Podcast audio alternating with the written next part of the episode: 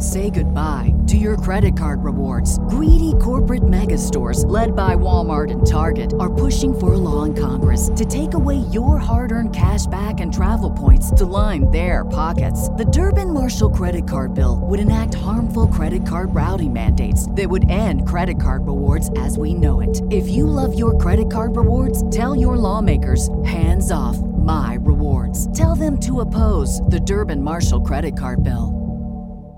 Hi, my name is Tyler Fornes, and I am the co host of The Good, the Bad, and the Hunky here on the Voice of Wrestling Podcasting Network. Every week, my co host Fred Moreland and I discuss all the happenings of all elite wrestling and everything going on in the universe of Tony Khan. We talk about Dynamite, we talk about Rampage, and we will talk about Collision when the time comes as well, along with all the appearances outside of AEW from all the best talents in all elite wrestling. This is one of the more cohesive wrestling companies in the entire world, and we discuss every intricacy about it, including the unique booking of Tony Khan that is both a huge positive and a major detriment. Check us out every single Thursday here on the Voices of Wrestling Podcasting Network. This podcast is a member of the Voices of Wrestling Podcasting Network. Visit voicesofwrestling.com to hear the rest of our great podcasts, as well as show reviews, columns, opinions, and updates across the world of wrestling. Many, many, many, Mickey, Fishy, Fishy! What do you guys want to talk about? You are listening to the Flagship Podcast with your hosts, Joe Lanza. If this story was any good, maybe you people would understand it. You don't even understand the story. It's all goes over everybody's head. How great can it be? Maybe they need to talk more during these matches. And Rich Kraetsch.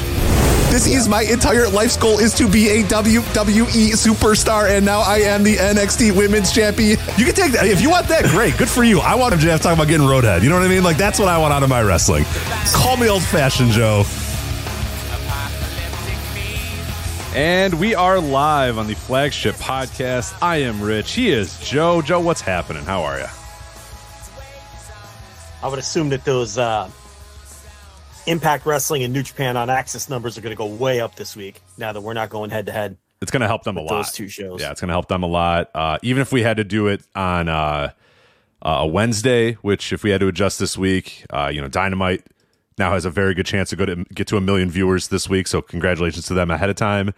Uh, the problem yeah. is when we go on Wednesday, Tony Khan DMs us and is like, "Bro, what are you doing?" Yeah, he's kind of. Like, I mean, I get it. He's, he's, he's upset. He's you upset, know? and and recent recent ratings do reflect that. I I don't uh, I don't have the chart in front of me, but I think anytime a flagship is on a Wednesday, you could definitely see.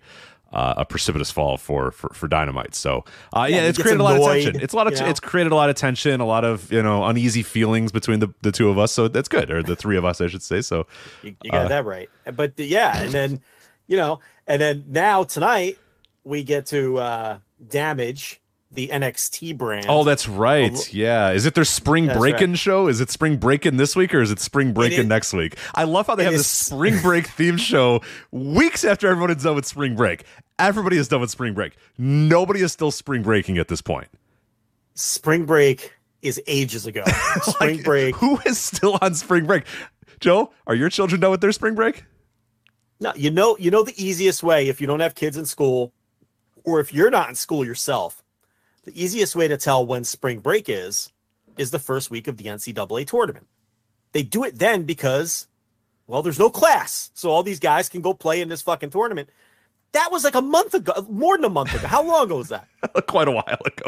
I mean, it was March Spring? Madness, and it's April 11th, so I'll tell you that it's, it's been a while spring breaking with the apostrophe on the end. right, so, break. Hip, it's cool. Have you seen the logo? It's really cool. Let me tell you. Oh, so cool. It's radical, man. It is so tubular. Let me tell you that. You're very, you're right. Very 80s inspired. It's uh rad. Oh, I, oh shit! Is rad short for radical? Did we just put that together here? Uh, who's we? You got a mouse in your pocket? No, of course it is. Yeah. I just, I just figured that out. Congratulations! Right here tonight Welcome. on the flagship. Um, so expect a bad number for NXT Spring Breaking. Uh, MLW in the mud. Sorry, Undergrounds. Oh, but uh, no. tonight, tonight you suffer. Is this it for them, And, or they? uh, oh no, they're back. They're back, right? I was going to say this is it. Their final, their tenth and final episode, but they're back on the schedule, if I remember correctly. Is that is that right? told that they're we are told that I believe the latest is that they are airing through May. oh, so- good. Oh, good. A stay of execution Do they that have would give content? them what? Do they have content to go through May or no? What's that? Six or seven more shows, I guess. Uh, be, yeah, this week. Yeah, yeah, yeah, around there. Yeah. and then I guess we'll find out. You know, let's play it by ear. Um, and and of course, Rich, uh, NWA Power also Oh, should take a big hit tonight, going head to head with the uh, powerhouse that is the uh, that is the flagship. Um, I know we're doing the NWA later, but we have to we, we have to address this. So tonight's NWA Power. Now they did the tapings on Saturday. Saturday, correct. They did an afternoon session and a night session, correct? Uh, yeah, something. Yeah, two p.m., five p.m., somewhere around that range. Both of them sold out, by the way. Or, or well, I guess we could t- touch on it later. Uh, sold out as far as you cannot buy tickets. Whether that means they sold every ticket in the building, that's a different definition. But they were effectively sold. If I wanted to buy tickets to go to the Saturday two p.m., I could not do that. That that was out. That that was out of the question. Could not do that. So yes, two. It was, some, it was something like two p.m. or five p.m. It's somewhere around there. But yes, on Saturday they they did two different taping sessions uh, to get them through these uh, this run of power. inexplicably sold out. Now, despite the fact that they did a doubleheader taping session on Saturday, tonight's power is three matches from the pay per view on Friday. Now, I know what you're probably thinking, Rich. Perfect. Oh my God, exactly. Because I'm, I'm thinking I'm thinking what you're thinking, and the listeners, uh, none none of our listeners are actually following the NWA anymore. We're the only ones doing it. But I'm I, I'm I'm getting what you're putting down here is that there was an issue with the pay per view on Friday where several matches, three to be Three, in exact. fact. Is it th- uh, Yes. one, two, three? Okay, all right. So three matches did not air properly for those that that put down the forty dollars on voicesofwrestling.com slash fight to watch NWA 312. And you're telling me they're airing three shows or three matches from the pay-per-view on today's NWA Power show. That's just good business. Good on Billy Corgan, Right. Bi- Pa- William Patrick Corgan.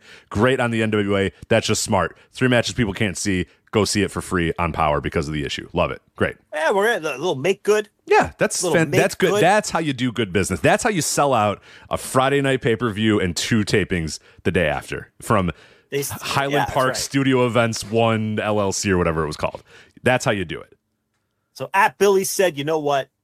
Because you didn't get to see it on Friday night, I'm giving you Bully Ray Tom Latimer. I'm giving you La Rebellion versus Dak Draper and Mims for the tag team for the World Tag Team Championship. And you know what? I'm gonna give you Kamille Brick. I don't think they call her that. Kamille versus La Rosa Negra for the NWA World Women's Title because you, the loyal paying customer, did not get to see those matches due to transmission issues on Friday. Uh, Rich, if you thought that though, Yeah, I, and I do. well, I don't know why you're. Well, here's- I don't know why you're prefacing that way. That's how it is. You said there was three matches because- that air, and now there's three matches on Power for free right now. well, that's because you're wrong, Rich Oh. Those aren't the three matches from the pay per view that are airing for free on Oh. Power tonight. Okay, Hmm. if you turn on NWA Power tonight, I don't know why you would going head to head with the flagship, but if you did do that, if you have a second, if you're if you're dual monitoring, maybe you know what I mean. If it, that that potentially, makes sense. yeah, maybe watching later, you know. Uh, here's what you will be getting Kratos versus Yabo the Clown. You will be getting a battle royal, and you will be getting. I getting. can't believe they're going to show that to more people. No, nobody else needs to see that battle royal ever. We saw it. That's good. Nobody else. But okay, so we're showing the battle royal. Uh, Jr. Kratos versus Yabo the Clown, which was was uh, fun. I'll, I'll say that. I, I I enjoyed that match. But go on. Surely one of those three matches that didn't air is showing up on Power, right? Well, those were uh no, no. Those No? were both pay per view matches that aired in full on Yeah, Friday but night. there's still one more match And, uh, that that you haven't announced yet, and surely that's one of the few that did not appear. Right, maybe the standout of those three. To, right, uh, Kamille. Tell- I think a lot of people wanted to see the Kamille match. We've talked about it uh, at length in, yeah. in, last week's preview. You know, she's one of the best women's wrestlers uh, going right now. A, a bona fide star in that company. Held the title for many, many. You know, hell, it's a year plus at this point. So yeah, it makes all the sense in the world that they would show that match. So that's good. Oh, yeah, Again, good business. Listen, Great business out of Patrick Corgan. Let me tell you. You, you want to tell and you want to tell people, look, this is the kind of action you're going to miss out on if you don't plunk down your twenty seven ninety nine. Okay, this is the kind of action right here you're going to miss out on. But no, you'd be wrong. It oh. still isn't any of those three matches. The third match airing tonight is actually from the pre-show. Oh, that aired that aired for free on YouTube. That aired that already aired for free on YouTube and aired on the same YouTube channel that it will be airing on tonight, and that would be Gags the Gimp versus Sal the Pal in a hair versus mask strap match. The second hair versus mask match that these two men have had. And yes, Rich, the second of which where neither man lost a mask or their hair. no, come on. We're still kicking the can down the road on the hair versus mask. When you have a feud, you I, I, get when it's lighting the territory up like this. You can't, you know, I get it. Okay, and you've got Gags the Gimp and Sal the Pal tearing up the territory like this. You, you got to milk this for all it's worth. So um, Got to no, hit all the towns. Those, they're they're going to Winston Salem in in in uh, June or whatever for the Crockett Cup. Obviously, that's a crowd that's been right. dying to get you know the the, the big blow hey, off here. I'm wearing my Crockett Cup 2022 T-shirt right now as we speak. yes, I am wearing it. Did they ever get your size, or did they just send you a shirt and hope that it's the right size? No, I requested a size and I got the proper size. Okay, I, I, I, I wasn't sure. I wasn't sure if they just sent you a random size and said, "All right, here, pal, there you no. go." Kyle Durden slash Kyle Davis was right on top of that, and he sent this out to me, and um, I'm wearing it right now. And if we were one of those dopey video podcast, why do I need to see people's faces when they're doing a podcast? I, I don't get it. I don't get it. I don't get it. But uh, you're not, we and, and those, for people that are going to think about asking, never. I, I never, never. The answer's never. Ever on the yeah. flagship will you ever get that? Ever. Um, right. No, that's never going to happen. You're lucky I'm wearing anything, let alone a t-shirt. right. Right.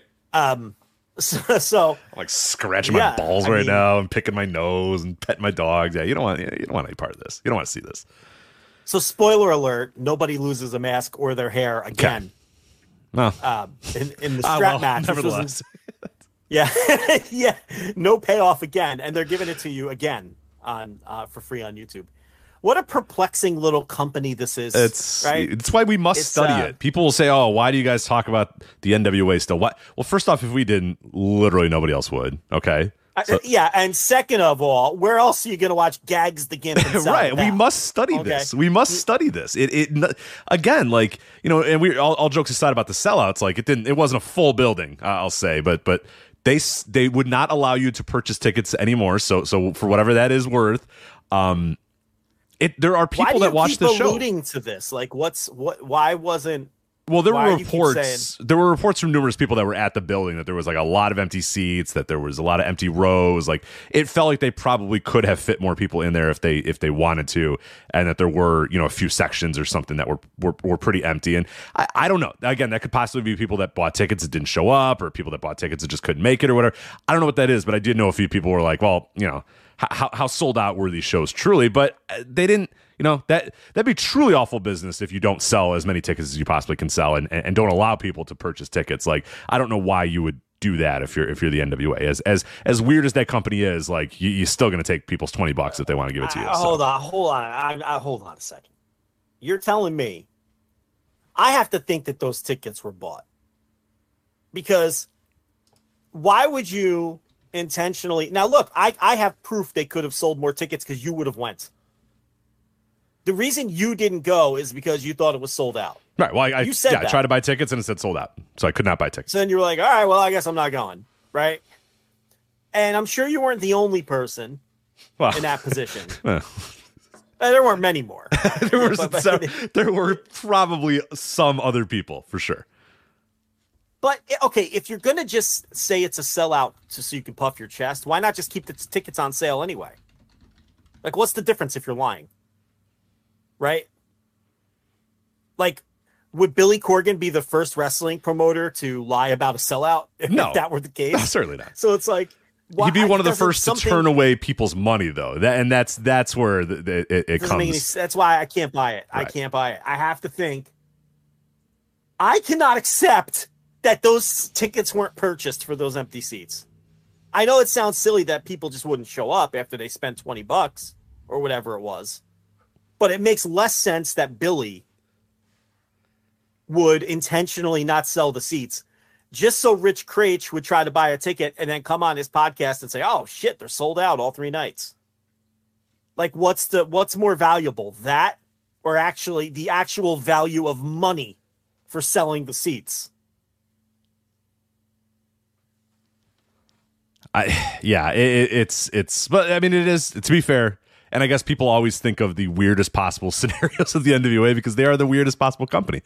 And and but again, like if we didn't do this and if we didn't study this company, nobody else would. Nobody else would, and it would be lost to time. These shows would be existing in in in a vacuum, and, and you people wouldn't know about it. You wouldn't know about the 26 man battle royal. You know, not 25, not 20, 26 man battle royal, right? That's right. Where else are you going to get that? Who, who else? Who else is talking about the Bob Luce Memorial 26 man battle royal this week on their show? They're reviewing Raw for the third time. They're talking about SmackDown. right. They'll review Dynamite. Maybe they'll touch on Ring of Honor a little bit. They'll review Spring Break In of NXT or whatever. And they'll probably make sponsor money. But yes, the point yes, here is but, but, we, we will cover it all. we're going to give it uh, all. 26 man battle royal. You don't want us to talk about a 26 man battle royal? I, I mean, I don't want to live in that world where we can't talk about a 26 man battle royal.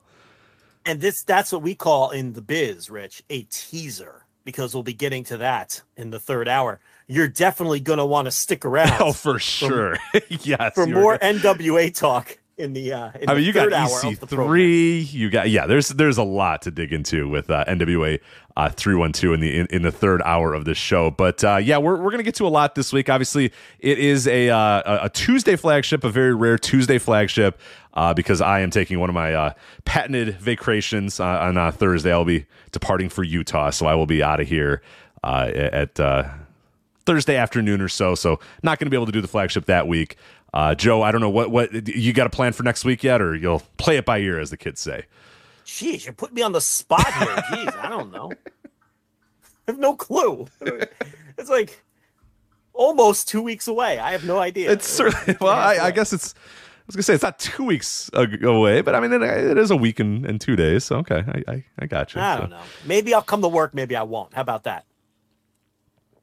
You got to blackmail. How's you that gotta, answer? Yeah, well, I, uh, not bad. I mean, as long as just try to get some more money out of these people while I'm gone. You know what I mean? Oh, Try to figure out a way to. Uh, Rich, the, Rich, the on-air light is on. You know, there's a Oh, hot mic. the red light is on. Ooh, I'm sorry. I apologize. Flagshippatreon.com. Patreon.com Patreon.com/slash voice wrestling. My God. Um, nah, I don't know. I'll figure it out. I always do. Multiple times a year. Um, so what are you doing in in Utah? Are you uh visiting some Mormons? Are you are you going to the Great Salt Lake? I will not be going you- to the Great Salt Lake. No, I will be in the other part of the state. I'll be in uh, Southwest Utah. I, I'm flying into your favorite town, Las Vegas, uh, and then immediately getting the fuck out of Las Vegas and, and driving to uh, Utah from there. So then, Ah, who needs all the fun and chicanery of Las Vegas yeah, when you got when you can deserts, drive to, when you can drive to Southwest Utah. You know, you know that's what you got. That's the move. You fly into Rob McCarran Airport and Harry S. Reid Airport. Is it S? I don't know if it's S. It's Harry something Reid. Harry listen. S. Reid, I believe, is what is M. Reid. I Harry M. Reid Airport. So I understand that our good friend Rob McCarran has been canceled, but to me, it'll always be Rob McCarran Airport. Um,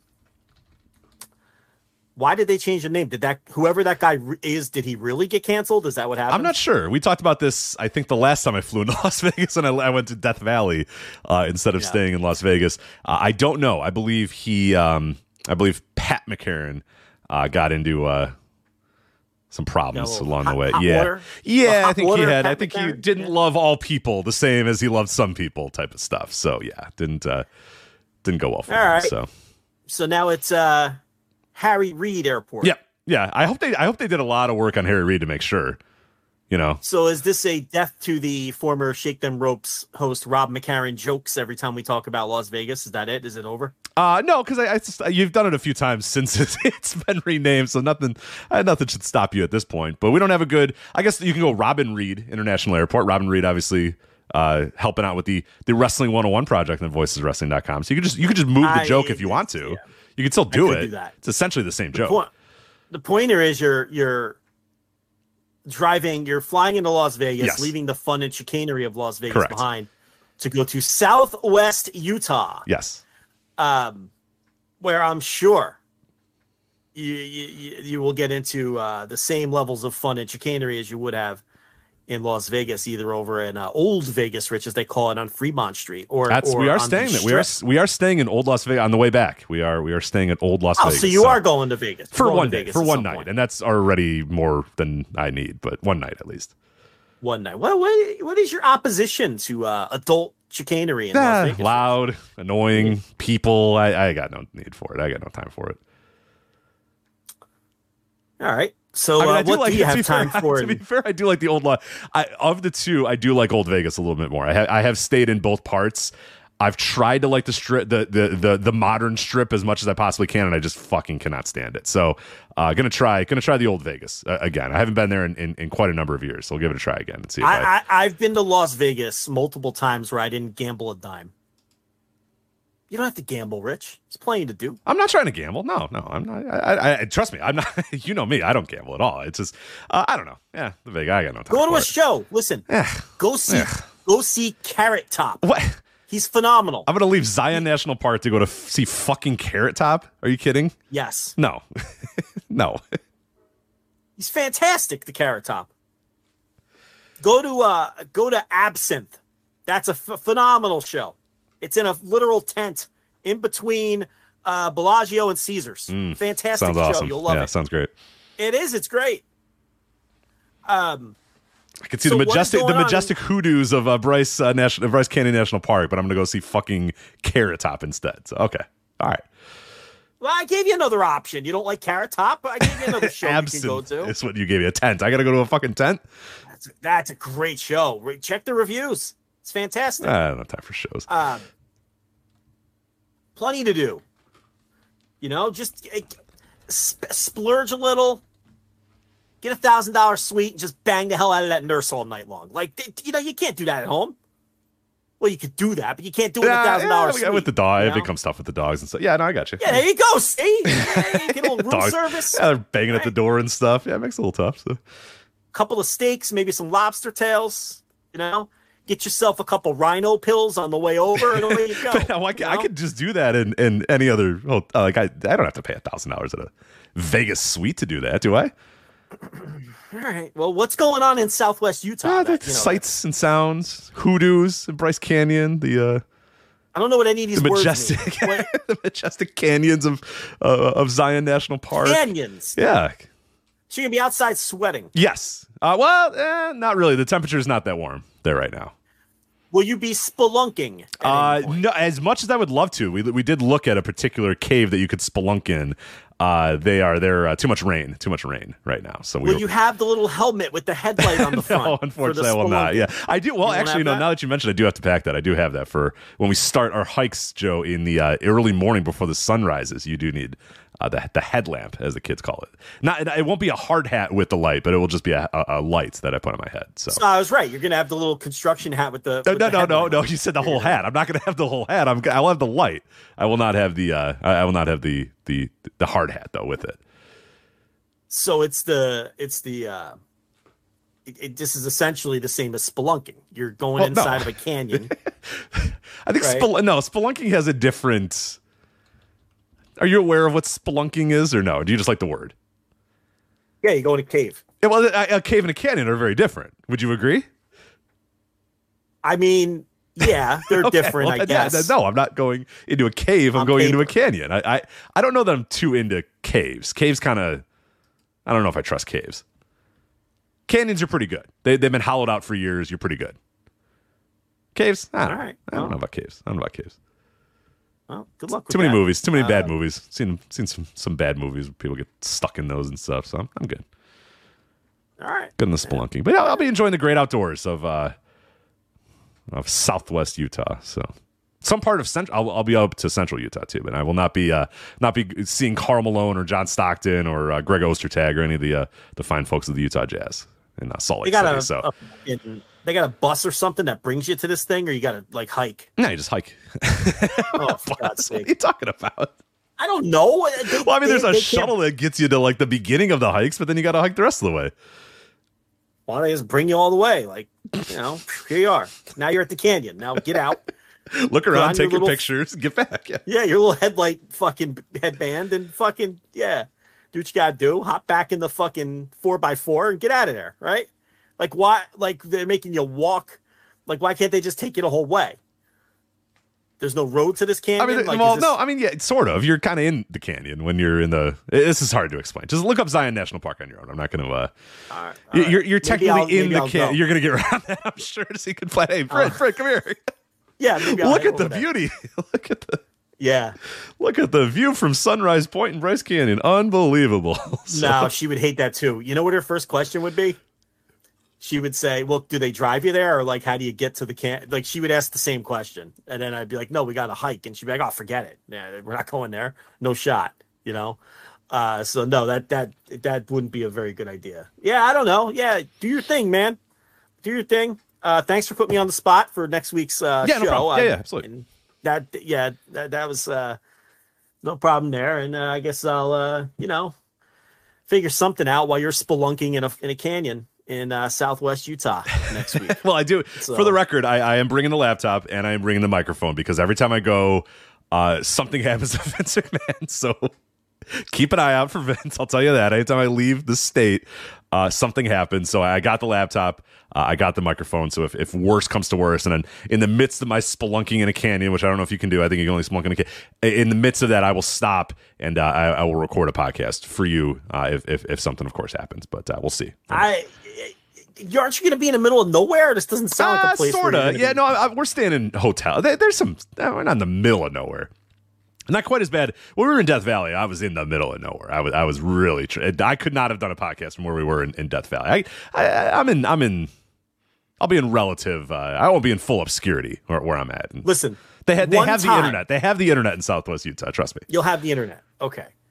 Uh, one time, can you go to a standard destination vacation spot one time? Where do you want to go? Florida? Like where do you want me to go? Can, can you? I don't know, like Acapulco or something, or. uh maybe like uh, what's, what's the what's the approved list? What's the approved list of places I can go that are standard vacation right. places? I give, well, I just named two. Okay, you can go to Acapulco, right? That's like they'd give that away on game shows all the time when I was a kid. Like right. well, they, I don't think they give right? it away anymore, but anyway, but they don't go to Acapulco I don't anymore. Think they do anymore now. Um, how about Gay Paris? You ever been to Paris? Uh, no, Paris? no, I've never been to to Paris. That's a you have to agree that that's a very. I'm uh, good. Yeah, I'm all right. You don't want to go to, nah, to Paris? I'm right. How about Hawaii? People enjoy Hawaii. I, I we you tried to go to Hawaii. We, we did try to go to Hawaii. We had a whole pla- uh, trip to uh, plan to Hawaii, but we had to we had to cancel it for various reasons. So you had to cancel the trip to Hawaii. Uh, it was what in was the midst the... of it. We tried to do it in 2021 when COVID was still kind of a thing, and especially in Hawaii, it was kind of very much a thing. And uh, oh. the the week or two before we were going to go, like the I want to say the governor of Hawaii was like, "Hey, we love that people come and visit, but like you're taking up all of our hospitals, so can you not come to Hawaii?" So we felt bad. Her as a nurse, obviously dealing with COVID people, so we were like, "You know what? Maybe let's just not go to Hawaii." So we went to Portland. Does Portland count? That's a normal place.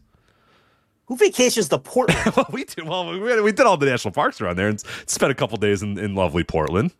What the hell are you doing? Are you going to an Antifa rally or something? What are you doing in Portland? well. I mean, you know, that's that doesn't sound like a, a, hot vacation spot. Honestly, though, I can't think of any other hot vacation spots. I'm racking my. Brain. I was gonna say, Mister Vacation know. Boy over there. Where where would you go? Like, where do people go? I don't know. You know you where people me. go, Rich?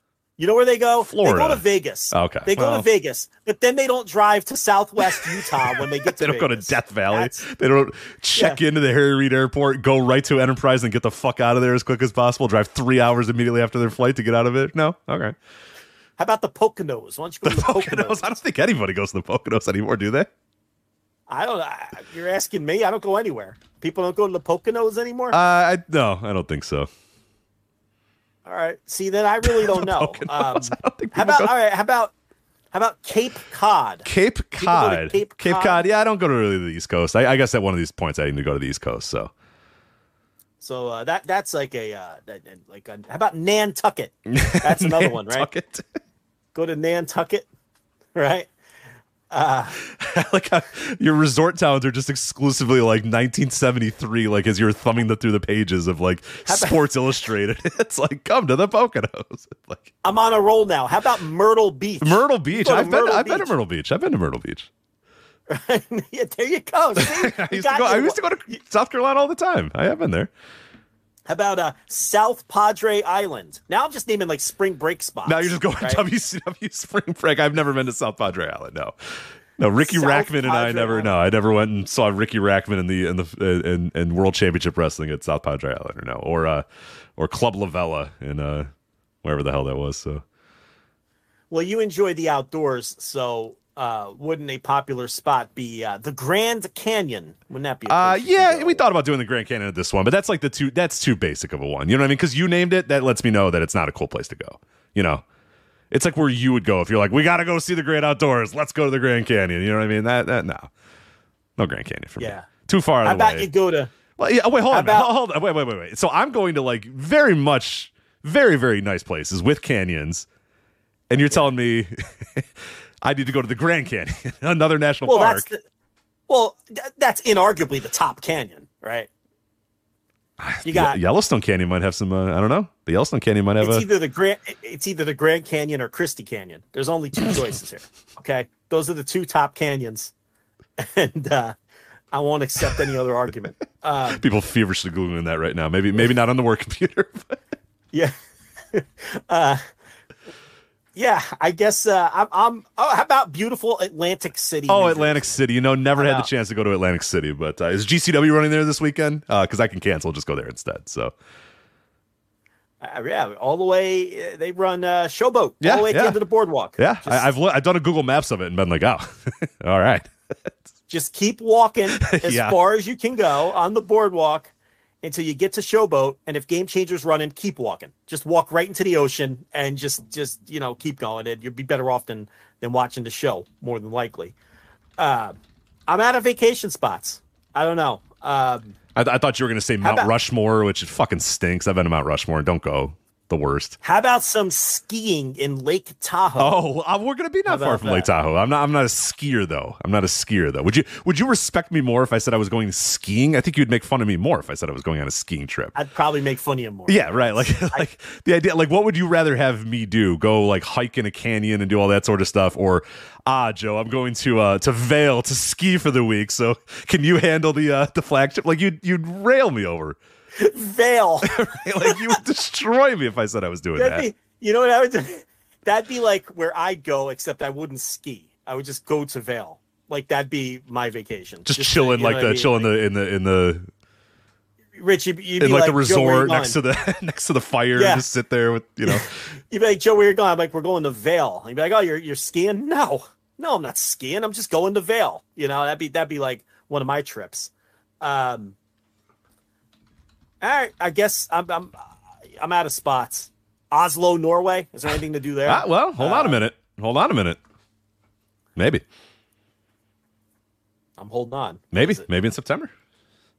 To, you're really going to Norway? Very possible. Oh my god! You already went to Iceland. Yeah, right. Why, yeah, well, why not? why not go to Norway at this point? Like it's basically the same shit, right? Like Iceland and Norway. Yeah, like what, similar. What's the, I think they're different in some ways. Well, one is is literally just made out of like volcanic ash, and the other one is, is Norway. So I, I think they're a little bit different. All right. How about Bermuda? You ever been to Bermuda? Bahamas? No, you know, no, no, nothing. There's a dangerous triangle down there. oh, so I've heard. Tell me more. Really? yeah.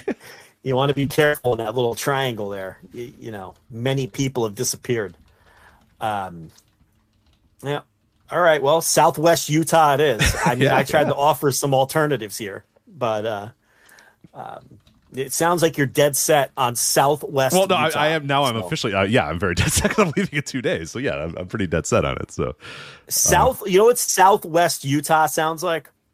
The seventh place team in the WAC that wins the tournament and uh, in, in, shocking fashion and then goes to March Madness. I think there is a Southwest Utah University. Southwest Utah yeah. State. You know, uh, you know that's what it sounds like.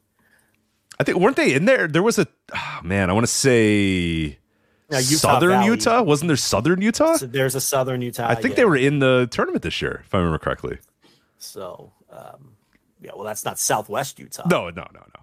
no. South. I don't know how far away it is or whatever. Uh, notable alumni of Southern Utah University. Harry Reid, the guy named after the, the airport guy in Nevada. There we go. Full circle. We have come, we have come full circle. Yeah. You could go to beautiful Puerto Rico. Oh, and maybe Lonnie, you can Lonnie catch Main. A, Lonnie Mayne is also a uh, professional wrestler. Lonnie Mayne. That's right, Moondog. Uh, uh-huh. Yeah, that's right. Moondog Mayne, NWA so, United States Heavyweight Champion.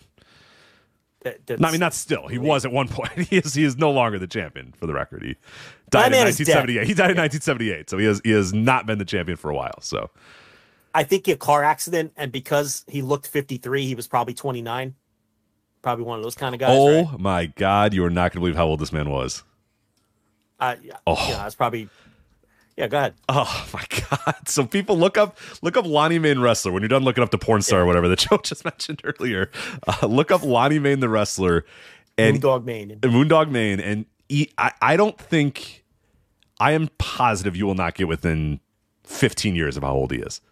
No, he, I'm telling you, he's one of those guys you thought was 53, and he was actually 29. Right? Yeah, he was 33 when he died. Yeah, he looks if you said 62, I would say, yeah, all right. if you said anywhere from this man is 41 to, to 62, I would say, yeah, that sounds about right. That looks like he lived three times the life. Very yeah. old 33 year old. Good God. But uh, you are correct. Lonnie Mayne did uh, did die, unfortunately, from a, a, car accident. So, yeah. You want to do a Lonnie Mayne obit impromptu right here on the uh, flagship? Sure. I don't know anything. I don't know if I know much about Lonnie Mayne, but uh, uh do you go through his career? Sure. Well, next week when you're gone, I'm going to open up with 90 minutes on Lonnie Mayne. Hell yeah. That? Hell yeah. I'll clip it for YouTube. That'll get us the views. So. Lonnie Mayne. So there you go. That's that's Southern Utah. But yeah, yeah. So I'll be I'll be gone next week. So probably no. Well, no, I know no live flagship because you don't know how to do the live shows. But that, that's okay. You'll get a you'll get a flagship some way. You'll get you'll get other audio. I, I did like people in our Discord being like, well, what happens if like this happens and that happens? It's like Joe still has access to a microphone. Like he's still gonna be able to do content as as he normally does every single week. So it's it's, it's okay, you know. And and again, if, yeah, if, if Vince McMahon dies, I got I got the laptop, so we'll we'll, we'll make it work. We'll figure out a way. What so. am I chopped liver? Yeah, unbelievable, uh, unbelievable out here. You did that Vince McMahon audio from the business center of a hotel. no, so very, no, not. I tried to get to the business center, but it was open air, so I didn't want people to hear me. So I went to the workout room. Yeah. Oh God, I would never want people to hear me talking about wrestling. That's yeah. I thought about that because my yeah. mom was. I was with my parents, and they're like, "We'll just go to the business center," and I was like, "I can't." I mean it's like right next to it was right next to the the the uh, the lobby too. It's like the lobby, and then right next to it was like an open air business center. Like I can't do the show from there. Like I'm sure the, yeah. the, the it would the audio probably would have sounded a little bit better. I probably would have had a better internet connection or whatever. I was like, I can't there's people checking in. I'm gonna be like, yeah. So then he fucking. What about Mel Phillips, motherfucker? You know what I mean? Like that. Like you know, these people are checking in. Like, what is going on here? Like, I'm I'm sure I'd been kicked out immediately. Like, there's no way we would, especially that show, as as passionate as we got about Vince McMahon's uh, retirement and shame. Uh, that that was definitely. Uh, yeah. Rich, Rich in the business center as people are checking in, going, you know, Mel Phillips was really into kids' feet. You know, that's right. Yeah. And he fired him. Then he hired him back and said, "Don't kill, don't just don't rape kids." That's all he told him. Don't rape kids. Unbelievable. Stop, he said, "Stop touching kids' feet." Yeah, yeah. Tugging collars. Yeah yeah, thank God that didn't happen. But uh, yeah, we'll, we'll figure it out. Uh, but uh, again, special Tuesday flagship here. Uh, we are going to get to a lot of different topics, mostly in the world of Japanese wrestling, though. We are going to do NWA 312, uh, but that again is an hour three teaser. So you're going to have to wait all the way uh, to the third hour to hear all about the 26 man battle royal and Kerry Morton versus Joe Alonzo and all the other great highlights of NWA 312. But otherwise, we're going to do mostly Japan here. We're going to talk about All Japan Pro Wrestling's Champion Carnival, which is now a few nights in. Uh, we'll go over the blocks, who's defeated who, who's kind of gotten out to early leads, uh, matches that we've enjoyed so far uh, that we've seen, as well as some pretty uh, not great attendance numbers that I wanted to touch on uh, a bit as I was watching these shows. But um, then a lot of New Japan, a lot of New Japan. We're obviously going to review uh, the Sakura Genesis show that just happened a couple days ago, uh, including Sanada winning the IWGP World Heavyweight title. So we'll touch on that, uh, that big uh, moment. But uh, they got a lot of upcoming stuff too. They got Capitol Collision, uh, Collision in Philadelphia, two shows in the U.S. coming up this weekend.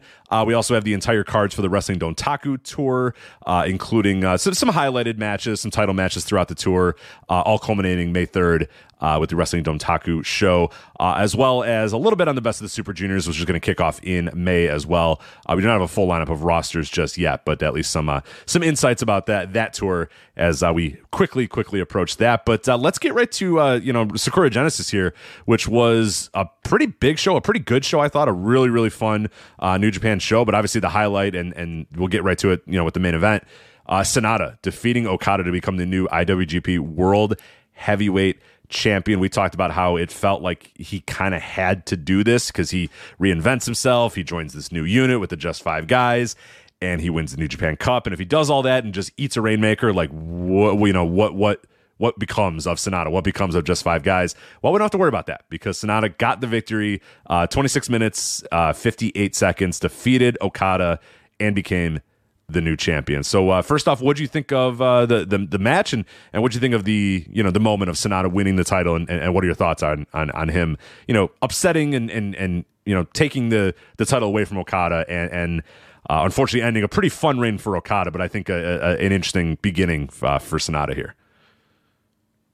Yeah, I mean, you know, we told people don't be surprised at all if he wins the match. I thought there was a real chance he could win the match, and and he did. And uh, obviously, this was a long term play. I mean, you could probably go back and listen to Flag. When did he show up? Wasn't he the he he cost Okada the title when he lost to Naito the first time? in what what was that 2014 yeah Maybe 2016 i want to say 2016 16. yeah 2016 okay. i want to say uh, april april yeah. 2016 invasion attack 2016 so he's almost yeah almost the you know sakura genesis is, is essentially the the new uh, invasion attack. So yeah it, it, on this very show you know in 2016 is when he debuts. Seven years ago. Yeah. Yeah. So you could probably go back to shows that are six seven years old and hear us saying how look they've got designs on eventually pushing this guy big. And I remember saying at the time that you know this is going to be a lot like you know Kota Ibushi or Shibata, where it might feel like it's taking forever to get around to giving him the big push. And I think at the time I earmarked 2019. I was like, don't it won't come any sooner than like 2019 because of the speed that they do things, but it's coming. He's going to get a big push. And 2019, I think, was the year where they really gave him all. Was that the year they gave him all those matches against Okada? Uh, really, yes, yeah, yeah, yeah. Yeah. So and and he had the big G1 run in 2019, I think. So I was kind of right.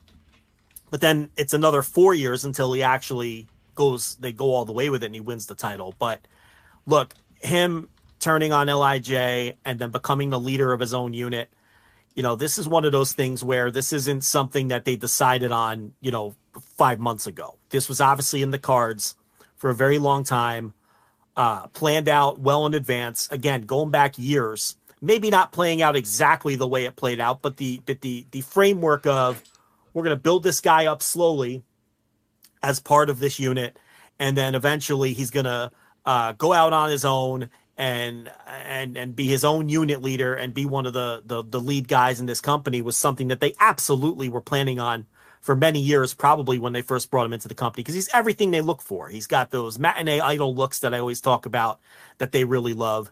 And um and by the way, especially you, know, you give this guy Oh, what yeah, a dapper man. Oh man, I'm I'm getting hot and bothered just looking at him. Yeah. You give this guy a shave and a decent haircut and uh, some decent gear and all, you know, he, you know, he he went from a fucking six to a ten. I mean, we knew he was good looking, but uh, he was looking haggard and awful. Uh, and I, do you think that was part of the idea that when he was in LIJ, like he and he always came across like kind of depressed. Like, do you think it was the idea? Yeah, I don't think of, they wanted him to be a heartthrob in, in, in that sense, and and they knew they had to right. kind of make him look a little weird and make him not a heartthrob because he's a very attractive man for for the record. I mean, new very, unit, new man. Yeah, right, like right, he, right. He looks like a world champion now. He absolutely looks like a world champion. Um, but the problem with Sanada, and look, it was no accident he had the, that long. He's had he's had a four year rivalry with Okada. I mean, this is all you know part of the plan. So a lot of people, I think this week told on themselves for really and, and exposed themselves as not really paying that close attention to New Japan. If this came off as a major shock to you, if you thought this was a shocking title win, you haven't really been paying close attention to New Japan then. And maybe that is the case for a lot of people who are like, wait, who, what, what the fuck happened last night? Sanada won the world title. Well, yeah, I mean, it's not that shocking at all. Uh, either, no, it's called a push. A long, it's called a fucking push. the guy's either been... from a long term or short term yeah. perspective, it wasn't shocking. Like we knew eventually this was what they were hoping would be the end game for him. And short term, we saw this coming with you know with like you're saying with the push that he was just given. But um, but but the one thing with Sanada, the one problem that persists and remains, is I am not convinced he has the necessary charisma to be a top guy. I'm not convinced of that. I'm not saying I'm not predicting that he's going to bomb as a top guy. I'm not predicting that this title reign is going to bomb. I do think this will be a short title reign. That sort of seems to be the Gedo playbook, right? Establish somebody at that level, then they lose the title quickly, and then whatever story he wants to tell with them, he tells with them. We've seen, you know, many people win this title uh, the first time and then lose it back quickly. But now what that does is it tells us, okay, this is a top guy. So I think that's what this is. I'd be very surprised if he holds the title through the spring and summer, through G1. He absolutely will not have it in the Tokyo Dome. I mean, that forget. Right, right, but right. I, I, I would bet my I, house that this man is not walking into January fourth and, and as the champion. I, I would I would bet my house on that. I don't even think he's going to get to G1. And if he does get to G1, he's not getting past you know whatever it is, whether the destruction or whatever it is after G1, uh, whatever the big King of Pro Wrestling, whatever yeah, comes yeah, after yeah. G1. I was gonna say King of Pro but Wrestling. um, but uh, yeah, but you know, so I think it'll be short, and and and I still question whether he has the necessary charisma. Now, the improved look is absolutely a positive. Here's where you kind of think maybe the company agrees with me to some extent. Taka Michinoku's his mouthpiece. Right. He's got a mouthpiece and he's got a unit. And I, and I think, and he's got a unit that's not just like a, you know, hey, here are my hanger-ons or whatever. It's like those guys surround him. And like you said, Taka does the talking for him. Yeah, and I think that tells you that they're not confident Sanada can carry it on the right. Mic. And attaching so Taichi Taka, to him too, I think, is a very similar thing in that sense. That Taichi has yes, an insane yes. crowd connection and and and has always been able to kind of has that charisma that that that attaches to the crowd. So now you have Taka, who's one of the best mouthpieces in the company. You have Taichi, who who's obviously uh, a jump off the page, you know, charisma guy uh, for that company too. So all those guys kind of surrounding him is is like you said it, it, seems like they're really stacking the deck, you know, in his favor in a lot of ways, probably because they they're not quite sure either that he that he could do it on his own, or not necessarily on his own, but like do it as as the clear and decisive number one in the unit. Like he's the number one, but those guys are also you know big parts of the he's unit. He's got a lot too. of support. Right. He's got a lot of support. He's got a mouthpiece, and he's got Taichi, who, you know, you could argue should be heading up his own unit, right? So he's got a lot of support, and um, you know, we'll see how it goes. I, I look, I, I think that just five guys were very much over in Korakuen Hall in the lead up to this show. Um, now this is where I might differ with some people because I watched this match and I thought it was a good match. I didn't think it was a great match. Most people think it was a great match. Did you think it was a good match? Uh, I would say great. I'd probably go more towards great. I think I'm like okay. four four stars flat on, on it, which is good. Right, so, that's a great that's a great match, but it's a, or a good match, but it wasn't. No, I did not think it was great. Oh, so you're closer great. to me. Yeah, you're yeah. closer to me because I had it like three and three quarters. I don't know. It just to me the match was dull as dirt until this was the classic match that's boring until the final 90 seconds kind of it just it did the match did nothing for me. It was well worked. This wasn't sloppy Sanada but this match was a struggle for me. I mean i just thought it was a boring match until a, a well worked but boring match with a and i will say this a very exciting closing stretch very exciting. Oh yeah, yeah. No, the close and, was great. If, if not for that close, man, I don't know. Yeah, this is, but the close was great, and I think the crowd was all in on Sanada in the close, and and you know I know the commentary did a, a fantastic job of telling it, and I think Okada and Sanada did a great job at the close. But you know I I, I have no doubt that Sanada and Okada can have great closing stretches. I, I have no doubt that Okada can have a great closing stretch with anybody. I, I think him and I could have a great you know closing stretch to a match or whatever. But I kind of left that match similar to you, like all right, all the parts are in place for Sanada to, to, to, to deliver here and to be good. But I still don't know if the bell to bell is is is, is good enough. I just don't know if he's gonna get me on that level or take me on that ride like some of these other guys do because I just I've never there's been times, there's been times, but it's so inconsistent. It just never feels like this is a guy that's like, yeah, this is one of the best wrestlers in the world, and this guy definitely, definitely oh, belongs oh, God, no. at, oh, near the no. top of the company. Like, I don't know, like he he he belongs because he's there right now, and they obviously are pushing him. But yeah, the, the work standard it's high. It's very high in this company, and I I don't know that he can reach those lofty levels. Yeah, he has good matches. It's it, and every now and then he'll have. I don't know if he's ever had a truly great match. He has good matches. He has very good matches, but th- then you get sometimes you get sloppy Sanada where he's just a fucking mess, and that happens far too often.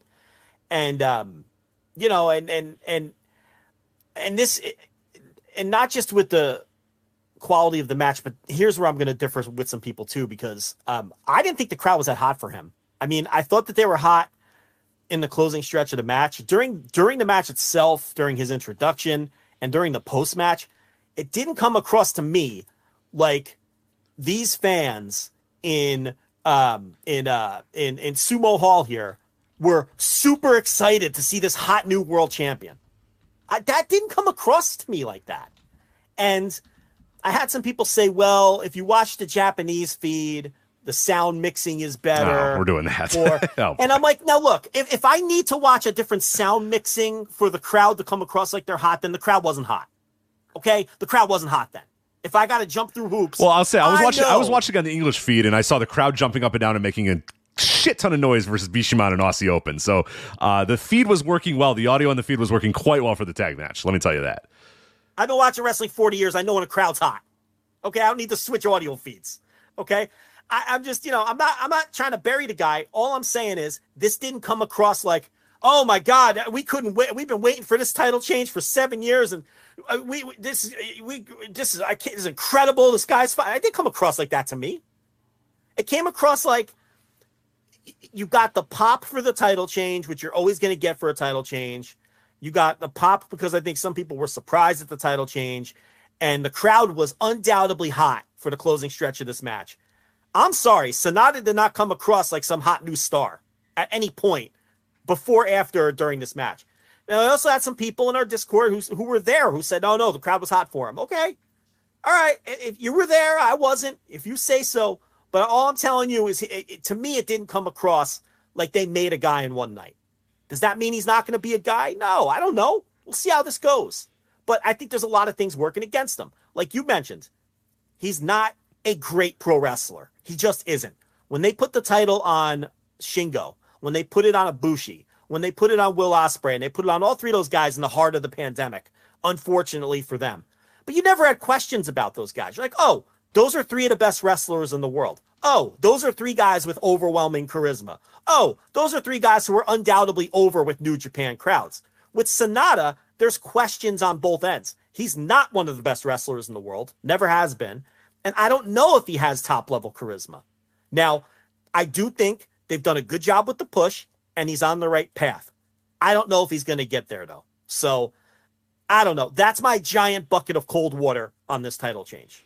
Yeah, and, and so so I do think I do think the crowd, at least at the the closing stretch, was maybe a little more into it than than you're letting on to. I I, I don't know. Like okay, I, bef- all right, all right, all right. Before, I- I- okay, just let me clarify. I'm not saying the crowd was dead. I, I, I don't want people to miss. Right, you're just I'm saying it didn't saying feel like they were like, "Oh my god, we're finally seeing this incredible Right. moment. Here we go. This guy is now a superstar. And after this moment, this guy's and a I've superstar."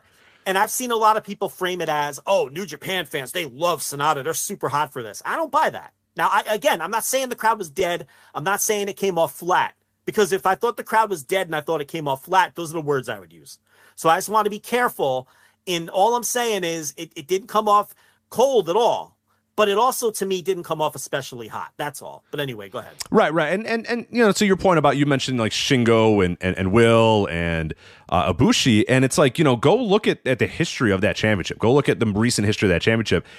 You know, with the exception of you know, evil is is probably. I mean, obviously, it, it- this is a different title. So if we're talking about just this specific title, it's Ibushi, it's Ospreay, it's Shingo, it's Okada, it's Jay White, and it's Sanada. Is the only people that have ever held that title. Now, like, you know, I, I is he better? You know, okay, he's not a better pro wrestler than Kota Ibushi. We could we. Right, we, I mean, there's no debate at all with that. He's not a better, better pro wrestler than Will Ospreay. There's you and I are not going to debate that or, or say it, and Shingo a, as well. Is he as good or better than Jay White? If we're talking about pure in ring work, would you have rather have Sanada or Jay White? I, I, no, Jay White's a much better wrestler than Sanada, and I think that Jay White is was way more over than Sanada is right now. Okay, yeah, so that that'd be a, that'd be a key difference there. Uh, in terms of that. And then you go back, obviously the evil is is is the one that really sticks out. But other than That's that, a it's different kind of thing. That's right, right. But other than that, man, I mean, the people that have had this title, you know, dating back to God damn, we can go to 2010. Togi Makabe is like the last guy that that I'll that I'll name in, in addition to Evil. That you know, you then you the titles on Kojima, Tanahashi, Okada, AJ Styles, Naito, Kenny Omega. you know what I mean? Like that's the level we're talking about here. And and and yeah. so this is different. This is a little different. It, it is it's i guess it's kind of similar. Evil as a whole i'm just gonna strike him from the record. That was a whole different thing.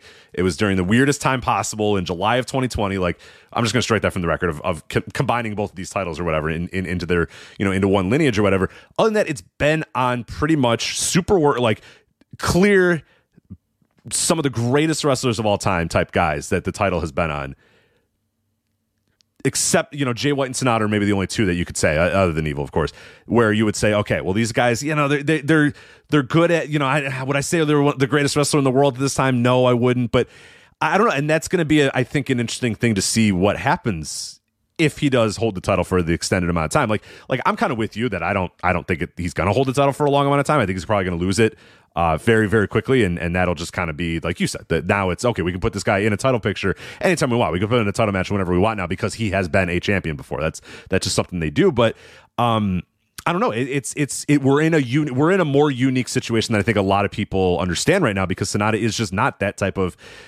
Can he match the the the the worker? Style that that they want their champions, their top top guy to be? Can he can he reach the pinnacle that all those other guys? And we're talking about the best of the best of all time. You know, those guys that I've named there. You know, is he up to that working standard? I don't know that, and I don't I don't know if it's going to matter or not. And that's I guess what I'm a little interested to see moving forward because we are in somewhat uncharted territory. I mean, Jay White is the only guy I can really think of going back to 2010 that that really didn't meet what I would say that working standard. And and you know, you might even disagree with them. People might say, well, Jay White is incredible. Jay White's awesome. Jay White's got a ton of charisma. He's super over. And, and yeah, I get that. So it's like we're in we're in a weird situation here with Sanada. And and I mean, I'm into it. I, I like the idea of trying out something new, but I, but I do wonder if there will be a little bit of an adjustment period. You know, knowing that you know you're gonna have a main event that's going to be for this IWGP World Heavyweight Championship, and it might not be a blowaway match. It might just be okay and and we've pretty much been able to rely on on these types of matches being you know top top tier stuff for for you know decades at this point. You know, almost, almost 13 years at this point we've been able to say yeah you know if that match if that title is going to get defended in the main event and they're going to get you know 40 minutes it's probably going to be pretty goddamn good. And and this might change. I don't know. Look i'm never going to complain about trying to elevate somebody. No no no. I, I, I love it. yeah to, go for it. Yeah i don't want people to misunderstand. Like i i, I don't have a, a problem with this move I, you know, I just want to. I, I'm just unsure of how it's going to work out. But what it does is it establishes that whether he loses the title quickly or not, it establishes that okay, this is a guy who can win G1s. This is a guy who can be in a in a title match at any time. This is a guy who can be champion. He's now been officially elevated to the top level. And you talked a lot about Jay White. I've seen people say Someone asked me in my Q and A if I thought if I thought that they were elevating Sanada to replace Jay White. This Sanada push was coming whether Jay White stayed with the company or not. Yeah. Okay. Let's make that clear. This has nothing to do with Jay White being or not being in the company. This Sanada push has been planned for years, and it was coming regardless of Jay White's status. Jay White made a business decision to become a free agent we all know he had issues during the pandemic and ever really since the pandemic with traveling back and forth to, to, Japan and all that. And it was probably time for Jay White to move on. We've discussed that. All right, and that's fine. You, you know, know and, people moving is, and, and, again, we always say this, and we got, we're going to have to say this every time somebody moves. It's not a bad thing. Movement in wrestling is good. I love movement in wrestling. Now he's got a whole new fresh coat of paint in AEW. We don't know what the character is going to be like. We don't know what he's going to do. We don't know what he's going to, you know, people speculating, well, he's going to be this, he's going to be that. We don't know. He hasn't wrestled in a TV match. You know, he hasn't wrestled a, a 12 minute television match. You know, we don't know. We don't know. And I think I love that. I love the unknown. I love not knowing. I don't, it's boring to just yeah. know it's been bo- it was boring for me to know that oh I'm I'm to be able to watch Jay White have a 25 minute match where Gedo screams on the outside. I got bored of that. I was done with that. I, I, I hope you were all done with that too. Like I'm ready to see a new coat of paint on Jay White. I'm I'm ready to see him in an unfamiliar uh, uh, atmosphere. That's cool to me. That that's what makes wrestling fun. I, I want people to move and go and leave and change and f- flip back and forth. I mean, Jesus, it, it's so much more fun than just stagnant rosters. Ugh. You you know who got you know who got elevated because Jay White left is David Finlay. Yeah, mm-hmm. that's who got elevated because Jay White left, and that's a good thing too. Where they finally you know shit or get off the pot with Finlay and. You know, well, look what it's done to the Bullet Club. I mean, I, I they were probably yeah, going to do some yeah. Bullet Club thing, but goddamn, we'll talk about this show. I mean, they are just injecting that thing with life. I mean, there's more, life in the New Japan Bullet Club than there has been in God ten years at this point. I mean, just oh, I, I, love the directions they're going. I just love that they're trying different things. And yeah, it's it's it, it's throwing everything for a loop because it's like, all right, we lost one of our big guys. Well, then screw it. You know, let, let's let's do this, this, and this, and this, or whatever. I that's cool. I, I love that. More of that, please. And I, and I'm high on Finlay. I I think he's doing a great job, and I think that you can tell that he's super motivated too. Like he's been waiting for almost a decade for this, and he's finally getting a genuine push, and you could tell that he's relishing in this. And the, one thing that's kind of been a constant with Finlay now we're gonna get back to Sanada but very quickly on this is he always came across to some extent like he was going through the motions, right? And it's like, who can blame him? He was there for six, seven, eight, nine years. He's never in a G. He's like almost never in a G one. He's always a prelim guy. His pushes are always very short and fleeting, and it showed. It showed in his body language and his mannerisms and his promos. And now it's like a whole new his body. Tell. I, I, saw it a lot. His, his body, body, too. Yeah. yeah. the guy yeah. just like I mean, he came into the, you know he came into New Japan and he had like he was so nice and tight and it was all and like as the years went on, he just kind of was like, yeah, whatever. I mean, I'm not gonna fucking. I'm gonna eat this cake. Like it doesn't matter. You know what I mean? Like I don't need abs. Like who cares? His his gear. His yeah, look. you're not gonna push me, so I'm gonna eat this fucking cake. Who cares? You know? This, this guy is so clearly energized, and it's exciting to watch. Okay, but back to Sanada.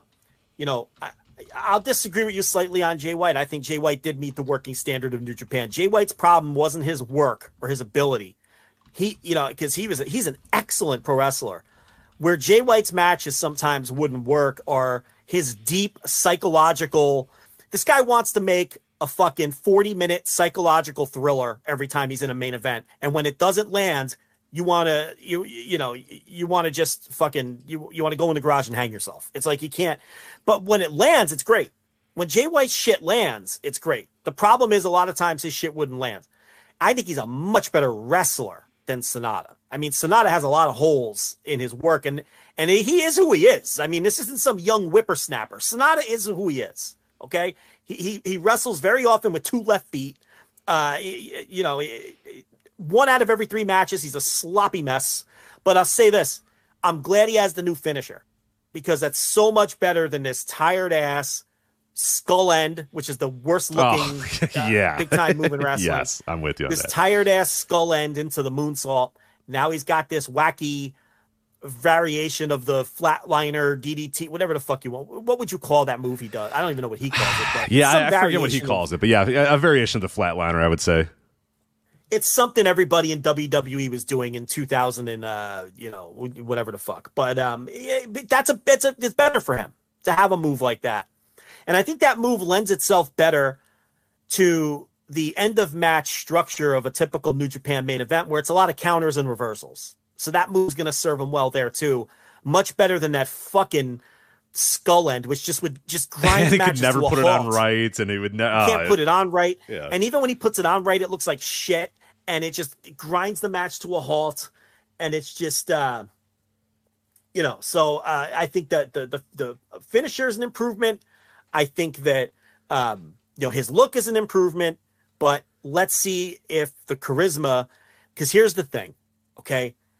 He's he's he's a he's a guy that looks the part but he doesn't have that natural overwhelming charisma that can carry him and he has to find a way to find that next level crowd connection. Right. He he looks and, like a million bucks, but he doesn't carry himself like that. He doesn't carry himself like I'm the motherfucking superstar. Look how I'm the hottest guy in the fucking world and I'm the best guy in the goddamn world. You know what I mean? He never has carried himself like that. He's very quiet, you know, kind of shy in, in, in sense. So, and um, that can work for some guys, but for him, it's not enough. Right. He doesn't have enough charisma to to, to, to overcome that. that. Yeah.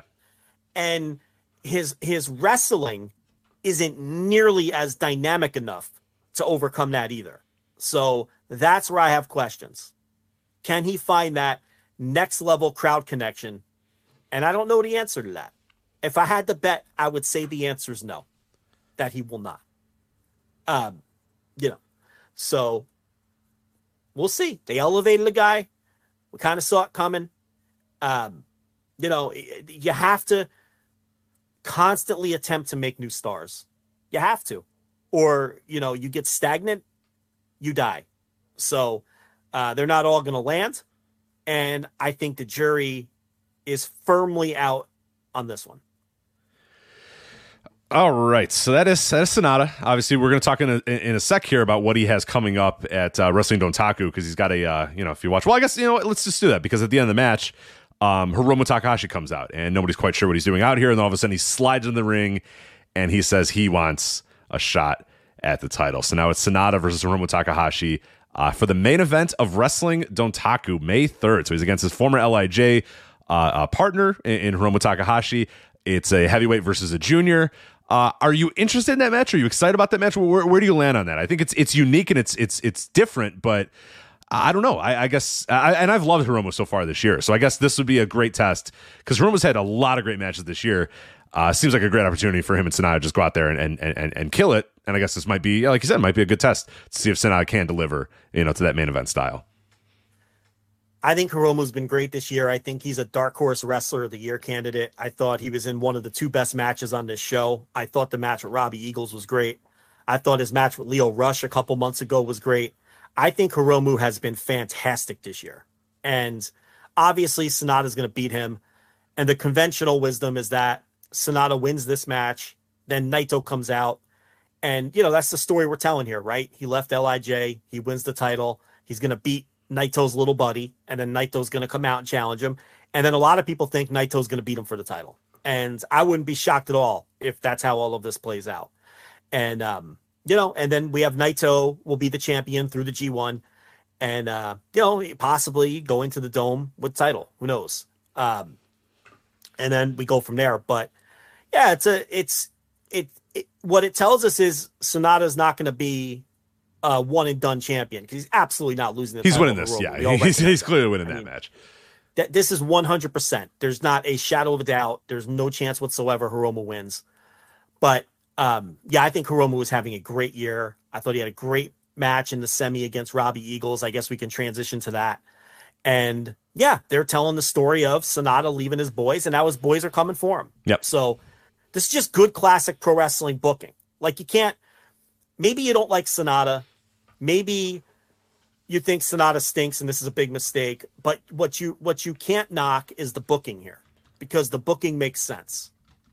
So well, you know what, uh, you know, and this is another one of those moments, and you always talked about this throughout the years of this podcast, is that Gedo light bulb booking that always comes up. Yeah. That that a moment something happens, then you go back through the memory bank and go, oh man, yeah, right, right, right. And I'll, I'll give credit to to Kevin Kelly for bringing this up on the English commentary he says, Remember where we were at the end of January with this guy losing a match to Manabu Soya in that Wrestle Kingdom in Yokohama Arena, that New Japan versus Noah show or whatever. And we laughed that Sanada was.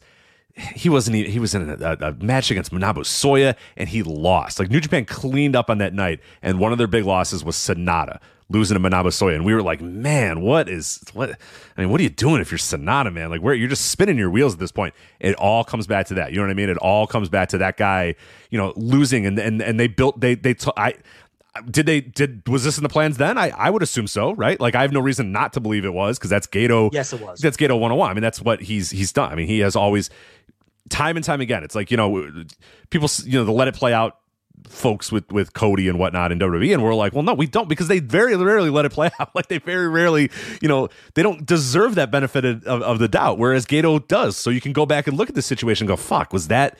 This was all kind of building up to this moment here where, where you know, he's at his lowest point they could possibly be.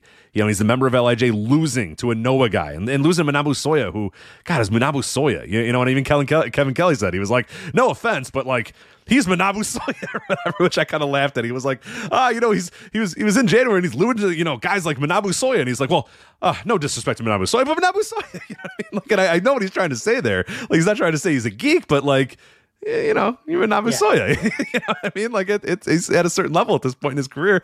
And and yeah, it told a great story where where he was at his worst, his absolute worst. And little by little, little by little, moved up, moved up, moved up. And yeah, New Japan Cup came up and and you know, halfway through the cup, he just decides, you know what?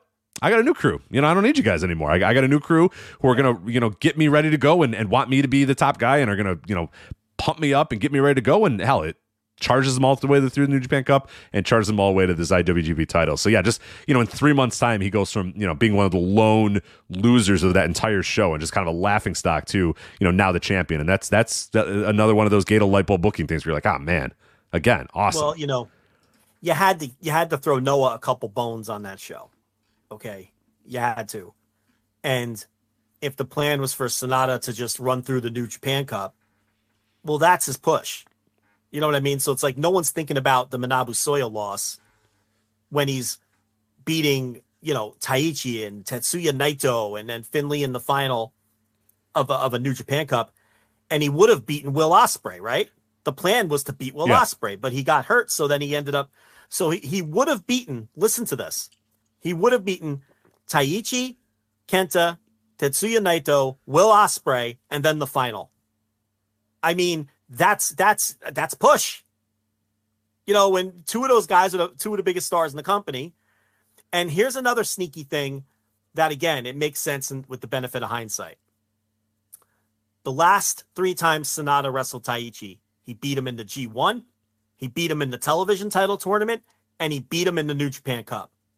And then he joins his group, and he had already uh, so to the to the fan, he has asserted his dominance over Taichi, and he's unquestionably the leader of that group when he enters it because he beat him three right. straight times in three straight tournaments in, in, in singles matches. So it's like there's no dispute who the leader here is because he beats this guy like a drum and he just knocked him out of three tournaments in a row. So uh, there's that little wrinkle too. So I don't know. We see how it goes. I mean, I'm open minded to it. And again, maybe because to us, this didn't come across like a shock. I mean, if you're really dialed into this promotion, again, from both a long term and short term standpoint, this shouldn't have been a shock. Right. You could, I, I, I, could allow you to maybe be like surprised, but I don't even know if I could allow you to be that. Like, I, I thought it was like a, a near mortal lock that he was going to do. I, I would have been stunned if they did all this stuff and then he just ate a rainmaker. You know what I mean? Like that, that would have been the shock to me. The shock wasn't him winning. Like, like I, I you know, did I think it was 100% that he was going to win? No, of course. It's Okada and he's in an all time reign. Maybe they, you know, they thought about it. But again, you know, this is, this is how you finish stories. This is how you tell stories. You know what I mean? Like you actually have things happen. You have guys win. You do these sort of things. So, uh, yeah, if it wasn't, you know, if, if you're going to do all this sort of stuff and give him this new coat of paint, there was no reason not to have him at least, you know, or kick the tires on this title reign. And, and yeah, again, like we're saying, this guy doesn't have to hold the title for another year. He can lose it, you know, two defenses. He can he can not even make it, you know, to Dominion or whatever. That, that's fine. Like that's okay. You know, he can make it, or he loses that Dominion. That, that's fine. That that that is okay because you've already established him. So yeah, it's it's exciting in, in, in one sense, and, and I'm excited to see you know what they what they do with it, and and if it takes, well, and if line, it doesn't, who knows? Line, look, if it if it draws, it works. That's right. it. Mm-hmm. It's really what it comes down to. So. Um, maybe you know again like rich said though it's not a lock that you that you're going to get the iwgp title matches that you're accustomed to it's i'm not saying he can't have great matches he can but it's like no matter who he's in there with it's like you don't you don't know if you're going to get a great match. Right, right. It, it Whereas, always felt like they, they you'd roll the you know ring that bell, put in whoever, and it's probably going to be you know four star minimum. That's what you've we've had for yeah, 13 I years, mean, basically. You know what I mean? Like, and and not all of them. You had Okada. There's been some bad matches along the way, of course, but like, god damn, not not not many, not many. Yeah, but when you're talking about Okada and Naito and and and Shingo and Will Ospreay and all the recent Omega, like, come on, guys, Kenny Omega, Omega, yeah, like these guys are gonna have great matches. Like you don't have to even think about it twice. This is a situation where it's like, oh, you know, it's the Paulie Walnuts meme. It's like, oh, I'm not quite sure. This one might not be a great match, no matter who he's in there with. It's because you could get bad night Sanada. But um, we should probably move on. There's a lot to talk about. Let's do that. Yeah. So let's go to the uh, the, the semi uh, main event, like you said, IWGP Junior Heavyweight Title. Uh, Hiromu Takahashi defeating Robbie Eagles, 21 minutes uh, and 12 seconds. I love this match. I, I not my match of the night. My match of the night. We'll talk about here in a minute. But uh, clear. I think this is the clear second for me uh, for for match of the night. I thought Eagles looked great, and Hiromu, like like you kind of talked about earlier, and, and I've echoed that thought uh, that you've had, is a rejuvenated year from Hiromu. I don't know what was going on last year. I don't know what was going on where, where it just felt like you know. I don't know if we said the term wash, but it was just like, what is going on with this guy? It just doesn't feel like he's he's all the way there, man. He is all the way back, and this is the type of Hiromu that that you know we all you know fell in love with all those years ago. And and he's not as daredevil-y as he used to be, and that, that's okay. But he, he's making it work. And maybe maybe it was just that adjustment period. Maybe it was just that adjustment of knowing, hey, I can't do some of the crazy stuff I was doing before, but I'm gonna have to adjust and and and, and you know alter my style a little bit. But yeah, he's he's going out there and he's killing it, and he, he obviously defeats Robbie Eagles, retains the title. But uh, I love this great closing stretch. Uh, and really liked a lot of uh, of what happened in this. I, this was just a spectacular match. Really, really enjoyed it look, he we knew that his style was not sustainable, right? We knew that. Where you can't just go out there and throw your body around and try to kill yourself and then almost succeed against Dragon Lee where he broke his neck and and that just wasn't sustainable.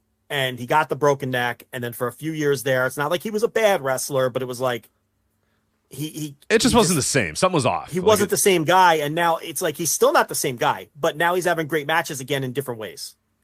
And you know, he's never gonna be that guy that you know had the great series of matches with Dragon Lee in Mexico, and then had some of them you know against him in Japan, and did all and was doing all that wild shit. That guy's long gone.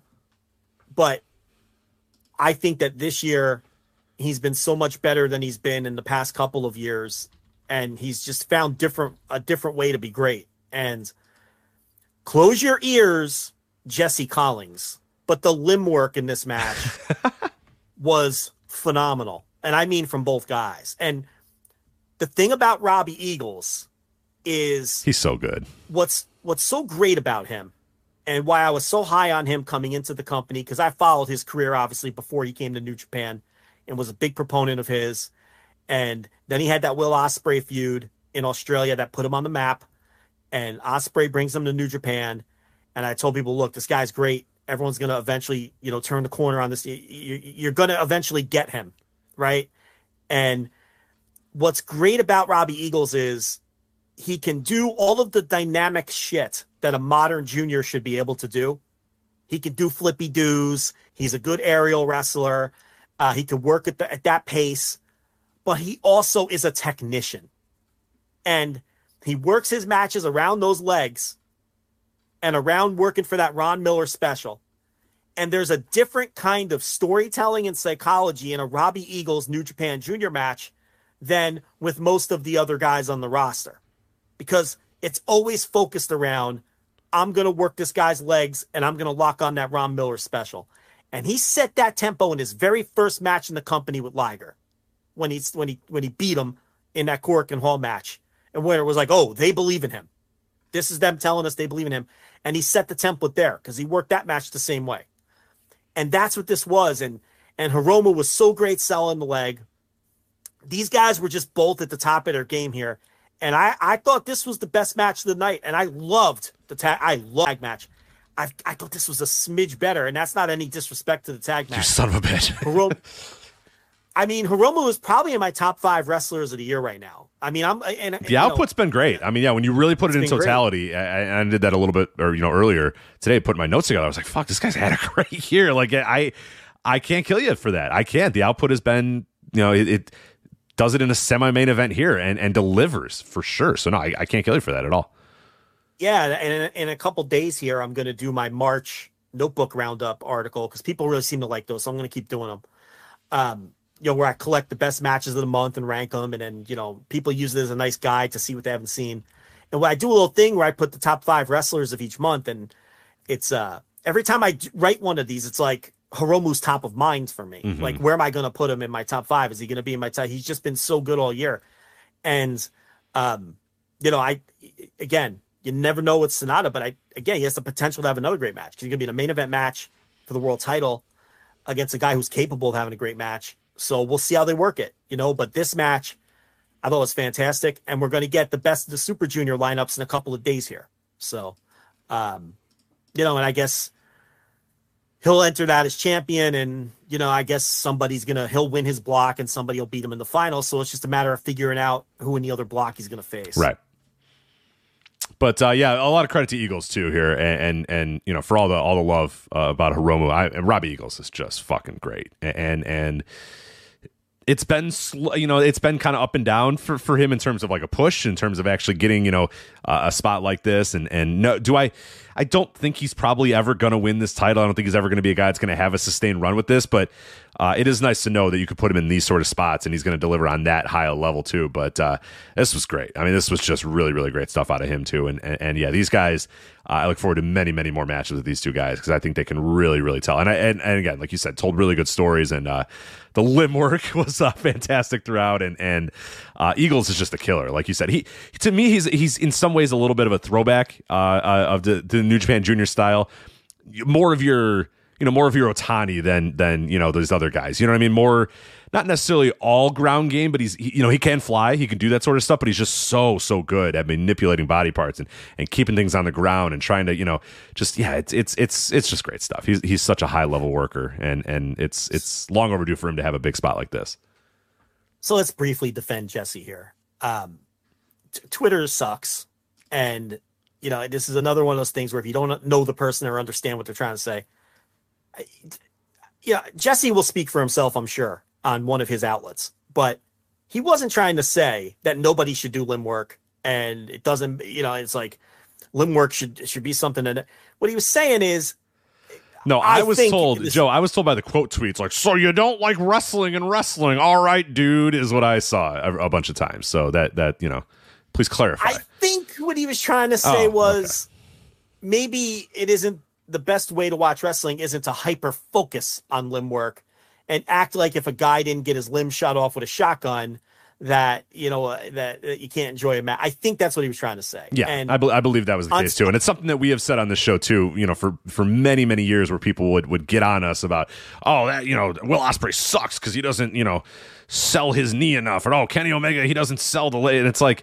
you know, I, I, think Kenny Omega even once, you know, came back uh, to that when people were like, "Oh, you don't sell," and he was like, "I played like high level junior hockey with like numerous knee injuries. Like you just kind of sometimes got through it. Like you know, I can still skate. you know, I mean? like I can't. I don't have to pretend that my leg got shot off. Like I'm allowed to still use my leg. But yeah, you, you know, the the idea. But it's always been it's, and this has been for a very long time. It's always been a very convenient way to just you know point out something you don't like about a wrestler that you don't like. You, you know, it, it's it's. I, I I do think people use. I think selling is an easy way to criticize or bury a wrestler that you don't like. Like you're saying, I do. Uh, I do think that there are fans who legitimately do hyper focus on limb selling though, and I do think it ruins a match for them if it doesn't if it isn't done right. And I I fall somewhere in the middle. Like I, I've always put it like this. I love and appreciate great limb selling, right? More than I dislike bad limb selling. Does that make sense? No, no, absolutely. Yeah, In and I'm, pro- I'm probably right with you. I, I love when a guy is great at it, but a match isn't made or break. Uh, I, I, don't love or hate a match because of how a guy limb sold, but but sometimes I might yeah, love well, a match see, because somebody did great limb selling. Right. Like I I appreciate great limb work and limb selling more than I hate the opposite. I, am not going to sit here and tell you I've seen matches that were ruined for me because the limb selling was completely absurd, or the limb work was way over the top and then it just wasn't sold at all. That sucks. Okay, we've all seen matches like that, I think. Um, but uh, the best way I could articulate it is, I appreciate it when it's good, worse than I hate it when it's when it's not good, and when it's awful like everybody else, I can't stand it. But maybe look again. I don't want to talk for Jesse he might not care about whether someone sells limbs at all. I that wasn't the impression I got from his post though. But but Twitter fucking uh, sucks. Uh, you know, so, gentle, so get, get off it Twitter. is because it's a, it's a terrible way place to make that kind of because right. it's the thing we always talk about. You're going to get people swooping in who don't know who you are. They don't know the first thing about you. Right, and they're going to make a grand statement on you've you've read a hundred characters that somebody wrote, and you have now declared, "I know this person, and I'm going to tell them why they're wrong about this point that I don't even know if I know what they're talking about." it's Sucks. more okay. It's more of this is an easy target. I'm going to crack my knuckles, quote tweet it, and let the likes roll in. I mean, that's what it is. I mean, you know, so it, it, there's a lot of that to it. And I saw, um, yeah, but but again, what we've learned over the years is Twitter is a horrible, horrible outlet for those kinds of conversations and making those kinds of points. It just is. I mean, it, it just it doesn't work for a variety of reasons, and he he did phrase it poorly. I could see where people wouldn't have understood what he was trying to say. I think he even admitted that. But again, that's one of the perils and drawbacks right, there of the medium. Mm-hmm. But anyway, terrible. Delete it all, please. Elon's trying, but I keep getting pro- people keep promising me this thing's going to fall apart, and it just has not fallen apart yet. So please. And I uh, love how we caught strays. Like it wasn't do. even our tweet. we always do. Like, up. Oh, VOW at it again. Oh, of course he's from VOW. It's like, brother, we have like 47 regular or semi-regular contributors to Voices of Wrestling. Like in in both this podcast, the podcast network, written reviews, columns, all these sort of things. Like it, it's not we don't all have to agree with one fucking thing. Like have a have a better thought than oh VOW at it again. It's like, like guy, shut up. Guy, we haven't tweeted an opinion in two years. Leave me out of it. Leave me alone. I don't even agree with his tweet. Like, why am I catching strays? The worst. Fuck Twitter. Go away.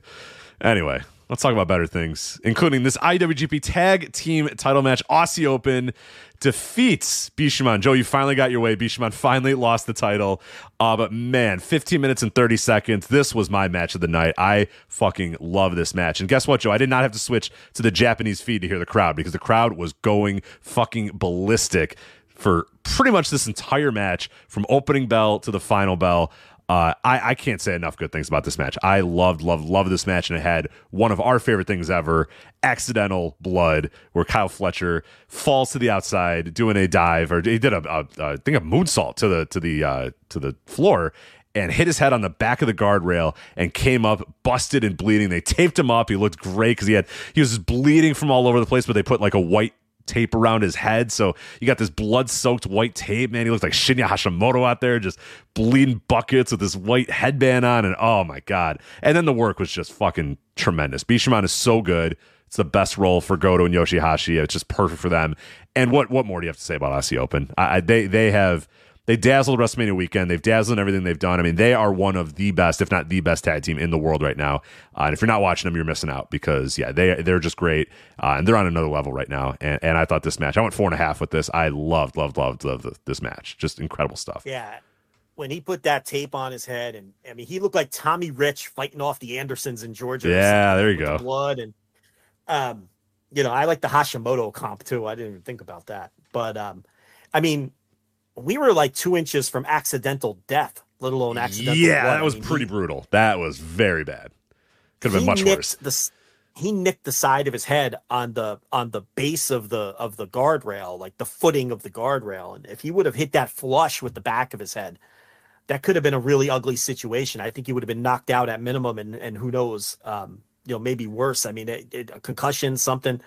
But um, you know, he's very lucky he kind of just skimmed the side of his head because it was basically just a flesh wound at that point, you know, and then it's just a matter of, okay, if we can tape it shut or glue it shut. no, Joe, no, shut. no, Joe, but I am a good wrestling fan and I want you to give me likes on Twitter so they should have stopped the match. So they could have, uh, you know, giving him yeah, stitches. I, mean, look, I want I want Hiroki Goto and Yoshihashi standing with their arms crossed while the uh, doctors attend to Kyle Fletcher. That's what I want out of my wrestling. Yeah, I mean, uh, look, he, he very clearly wasn't knocked out at any point. He he had his his full wits about him, and it was uh, he got cut. You know, I taped it up and he kept going. You know, I think if a guy gets knocked out, you got a good argument to stop a match. But you know, when these guys get cut, blood's open, okay. You know, blood's okay in wrestling. I, I, think blood's okay in wrestling, and I think if a guy gets uh, an accidental cut uh, and he's bleeding, uh, maybe you can use that. And you know what they did? They fucking taped him up, and he's dripping blood all over his headband. And he looked incredible. It was even better moment, and even more iconic moment that would have been lost if they stopped the fucking match to you know give him stitches ringside or whatever the hell they had to do. this know? undoubtedly made the match more memorable and it made the match better,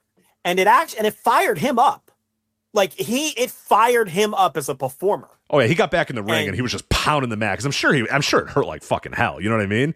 And he was just ready to go, just all on adrenaline. Yeah, and yeah, adrenaline. it was great. Yeah, and um, he was great for the rest of the match. And and Bishamon were great champions. We kind of gave up on predicting them to lose, and now they lose. Of, of course, course well, of course.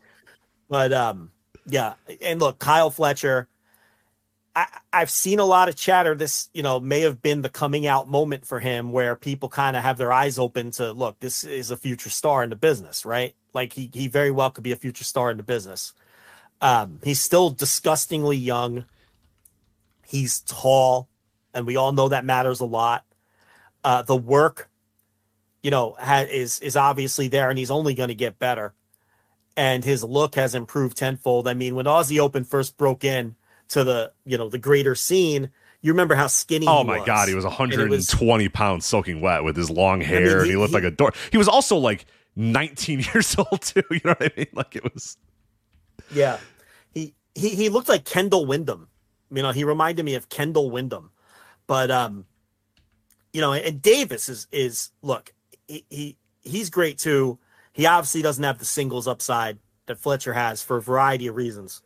But uh but but Fletcher could be a guy. And you know, I know they've been doing some shots for AEW, but it's the kind of guy where I know Tony Khan wants to play nice with his partners and everything, but uh, you know, if these guys aren't under contract, I'd pull that guy in a room and, and see if I can get him the his signature on a piece of paper because New Japan's going to sign him if you don't, you know, and then if New Japan signs him to a two or three year deal, now you now you know he's two or three years. I, I don't know. This is the kind of guy where if if I can get him under contract, I I, I try to do it um, because it's very obvious that this is a guy who has a very high ceiling and uh, and long term potential. But yeah, this was a great match. This was a lot of people's match of the night.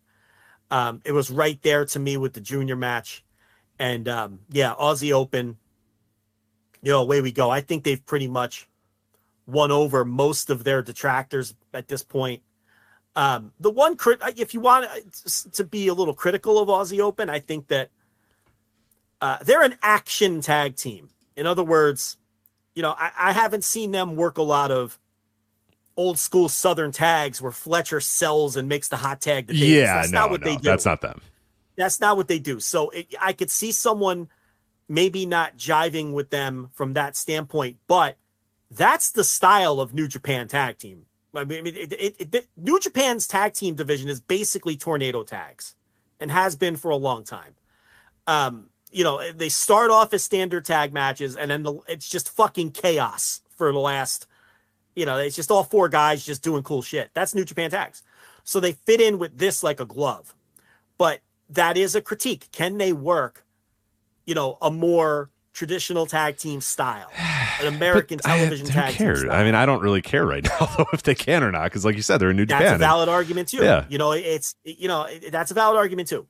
You know, it, it's it's whatever gets you over is what gets you over, right? That's that's really what matters. But I can see someone from the standpoint of, all right, well, they're just guys that go in there and do shit, and you know, eh, from that, that's like the one area you could attack them because they're great wrestlers. They have exciting matches they nail all their shit. They're creative. Uh, they if you if you if they're in a promotion, eventually they're going to get over. They have everything else.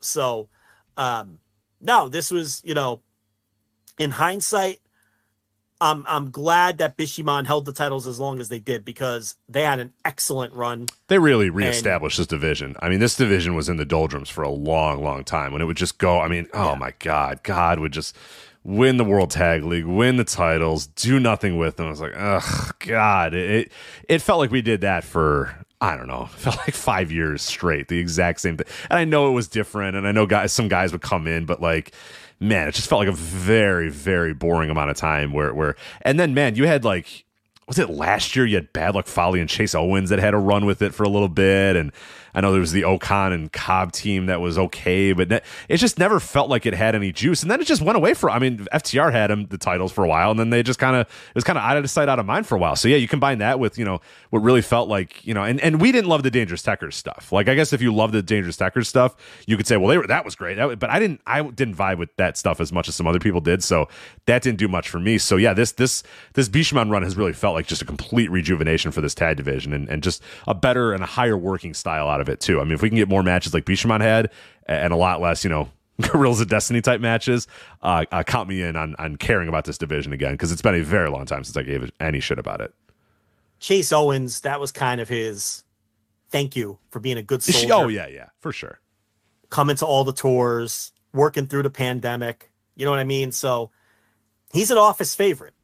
He he just is because they see him as a guy who keeps his nose down, never complains, does whatever he's asked, shows up whenever they ask him to show up. So he's probably, you know, he might have a job for life as long as he wants one, you know, and that doesn't mean he's ever going to be pushed to a significant degree, but um, he is he's absolutely an office favorite. All right, so there you go. That is uh, Bishamon Aussie Open. So excited to see what happens there. We'll move on to the uh, World TV title match here. Zack Sabre Jr. versus Shota Umino. Uh, Zack Sabre Jr. wins in 13 minutes and 35 seconds. Of course, they're doing the 15 minute time limit thing here. Uh, so you know, instead of every match, you know, being like quick in action, everything goes until like, oh, we're gonna be, we might get to the time limit, and then we never get to the time. limit. he always kind of finishes some guy off, you know, in 13 minutes or 15 minutes or whatever. Um, I don't know. I've seen some people that really, really like this match. I, I don't know. I was kind of in between on it. Where, where, where did you stand on uh, on Sabre versus Umino? Because it just, I don't know, it just didn't land with me. Okay, so a lot of people think Sakura Genesis is a show of the year contender and a really great show, and I know where they're coming from. I think and I thought it was a good show. I think what separates the opinion of this was a really good show and this was a great show, one of the best shows of the year, is where you stand on the main event, this match, and the three way women's match. Because I think everyone agrees that the tag match was great. You get some differing opinions on the junior match. I've seen some people who didn't like that one so much, but most people agree that that at minimum was pretty good. Now, if you thought these other three matches, the main event, the TV title match, and the women's three way match were, were great matches, now I could see where you're saying this is a one of the best cards of the year. I thought they were good matches. I didn't think they were great matches. Yeah. I, I, I that's where I am. Um, you know, I thought that the junior match and the tag match were undoubtedly great matches, but there were my only two quote unquote notebook matches on the show. These other matches I'd have in the three and a half, the women's three way, I, am not trying to jump ahead. I've got that at three and a quarter. I, I didn't even think that was anything all that special. I, I didn't love it either. Yeah, I didn't love it either. The this match I had it like three and a half, and the main event I had three point seven five, which are which are really good matches. But that's the difference between a really good show and a great show. Right, right, right. right. That, that's the difference that's, between hey, I really enjoyed watching it, which I did. I loved watching Sakura Genesis. I did not feel like I wasted a second of my time. And oh hell no. And that's just a show of the year. Like yeah, it, it wasn't that for me either no, I can't put this on the level of Revolution or the ROH pay per view or or Wrestle Kingdom or anything like that. But a lot of people are, and I see where they're coming from. If you thought th- that those other three matches were great, uh, but no, I thought it was a really good match, and um, it's uh, yeah, like you're saying, a lot of these Sabre matches, it always seems to come down to very tight on the time limit, um, and now even Kelly is kind of laughing at the idea that this was supposed to be a title built around young guys, which um, was something that I reported, but then it wasn't even a secret. Like the company then came out and said it, like publicly after I talked about it. But it, it hasn't been that at all. Like it hasn't been that at all. Isn't the next challenger um, some other old fuck? Who's the next challenger for this? It's, uh, uh, the next challenger. I don't know if I have that in front of me right now. Let me see if I can find it. Or the, the note of chat will, I'm sure, let us know uh, as soon as possible. But uh, oh, it's uh, Tom Lawlor, young young upstart Tom Lawlor is the next. No, I think he has one set. Is that? Oh, maybe that is it. Yeah, that's this. That's this Japan. weekend. That's this week at Capitol Collision. So I, I don't know if he's got one after he that. Jeff but... Cobb match coming at some point. I thought it was Jeff Cobb, but maybe I'm wrong. Um, but the point is, neither Jeff Cobb nor Tom Lawlor are, uh, you know, hot young stars on the rise. So uh, this title just hasn't been what they said it was going to be. But uh, no, I thought it was a really good match. I, you know, Sabre is he's Sabre. He's you know, I, he had a match against uh, I, I don't want to derail, but Sabre had a match against Michael Oku in Rev Pro on I want to give you the date. Uh March 26th. Okay. That's the show where they did the Revolution Rumble, the York Hall show. Which to me, that was that was a, a show of the year contender. But um that match against Oku, I went four and a half. That's a must-watch match. The Zack Sabre Jr. Michael Oku match. Um, but yeah, this was yeah, this is a really good match. Yeah, I, I don't know. I I think I'm I'm kind of tiring of the Zack style with this title. Like I, I was really hoping that because it was the 15 minutes, there'd be a little bit more, a little more juice at the beginning of the match. You know what I mean? More, more of the guy, the guy that's trying to defeat Sabre wants to beat him as quickly as possible. But they just seem to have like a normal ass match for eight minutes and then decide, oh God, we're getting kind of close. All right, let's go now. So I, I don't know. I, I, want a little bit more. I thought these things that the 15 minute time limit would really wear on people and they'd say, oh my God, I got to get going. I got to, you know, go. Fa-. And, and I guess maybe that's my own expectations and it's not really fair, but I don't know. It just seems like we're, the style is not that. I mean, some of the matches on the show were, you know, 15 minutes. Like the 50, the 15 time minute time limit doesn't seem that. I mean, the, the tag title match went 15 minutes and 30 seconds. Like it's, it's, if we're going to have matches and everyone's going to go, you know, 13 to 14 minutes, then just, you know, the hell's the point of 15 minute time limit? like it's not, I don't know. It just doesn't feel like it's that important or that much different where I really was hoping when this title came out, like, all right, we're going to have some real, you know, matches where the bell's going to ring and there's going to be action right away. And these guys want to just win as quickly as possible. And it just hasn't been that way with Zack Sabre Jr. And that's, that's not the way Zack's going to work either. He's going to work his, his methodical style, but I think that's going to be on his opponents. I want that style to be that these guys just know that I have this opportunity and I only have X amount of time to beat this guy. So I got to get going. I got to go. And Umino's not that guy. He's not a guy that's going to grab you by the balls and say, all right, here we go, and let's have this match. Like, he's just not that kind of guy. And I did note this too in the ongoing, like, let's figure out what Umino is and if he's delivering or whatnot. They are trying everything with this guy. They are going bells and whistles as much as they can. This guy comes out through the crowd now. So they play his music and he emerges from the crowd, a la John Moxley. And now he's handing trinkets out to children. He is now a dynamic dude, tossing the frisbees out. I'm just Why saying. this? I'm just saying we're at that point where now we're we're for we, please love this man. Here you go. Here, child. Here's a glow stick. I love you. You know, thank you for supporting Shota Umino. I'm just saying we're at that we're, we're at a lot of shortcuts already with my guy. I love that you hate I love that you hate this guy. I love it. I love a lot of shortcuts. Is, a lot of shortcuts. That's all I'm saying for for I love future superstar. Future superstar. Hey kids, cheer for me. Thanks. You know, vote for Umino. Just saying. This is your thing. You're, he, he you plays pro wrestler. He plays pro wrestler. I, I, looked him in the eyes. I told you. I saw I that Windy City show, the New Japan show. Looked him in the eyes. He doesn't have it. He's a young guy. Give him a chance, Rich. Okay, great. Grow. All right. Okay, cool. Yeah. All right. Maybe you're mad because he didn't hand you a trinket.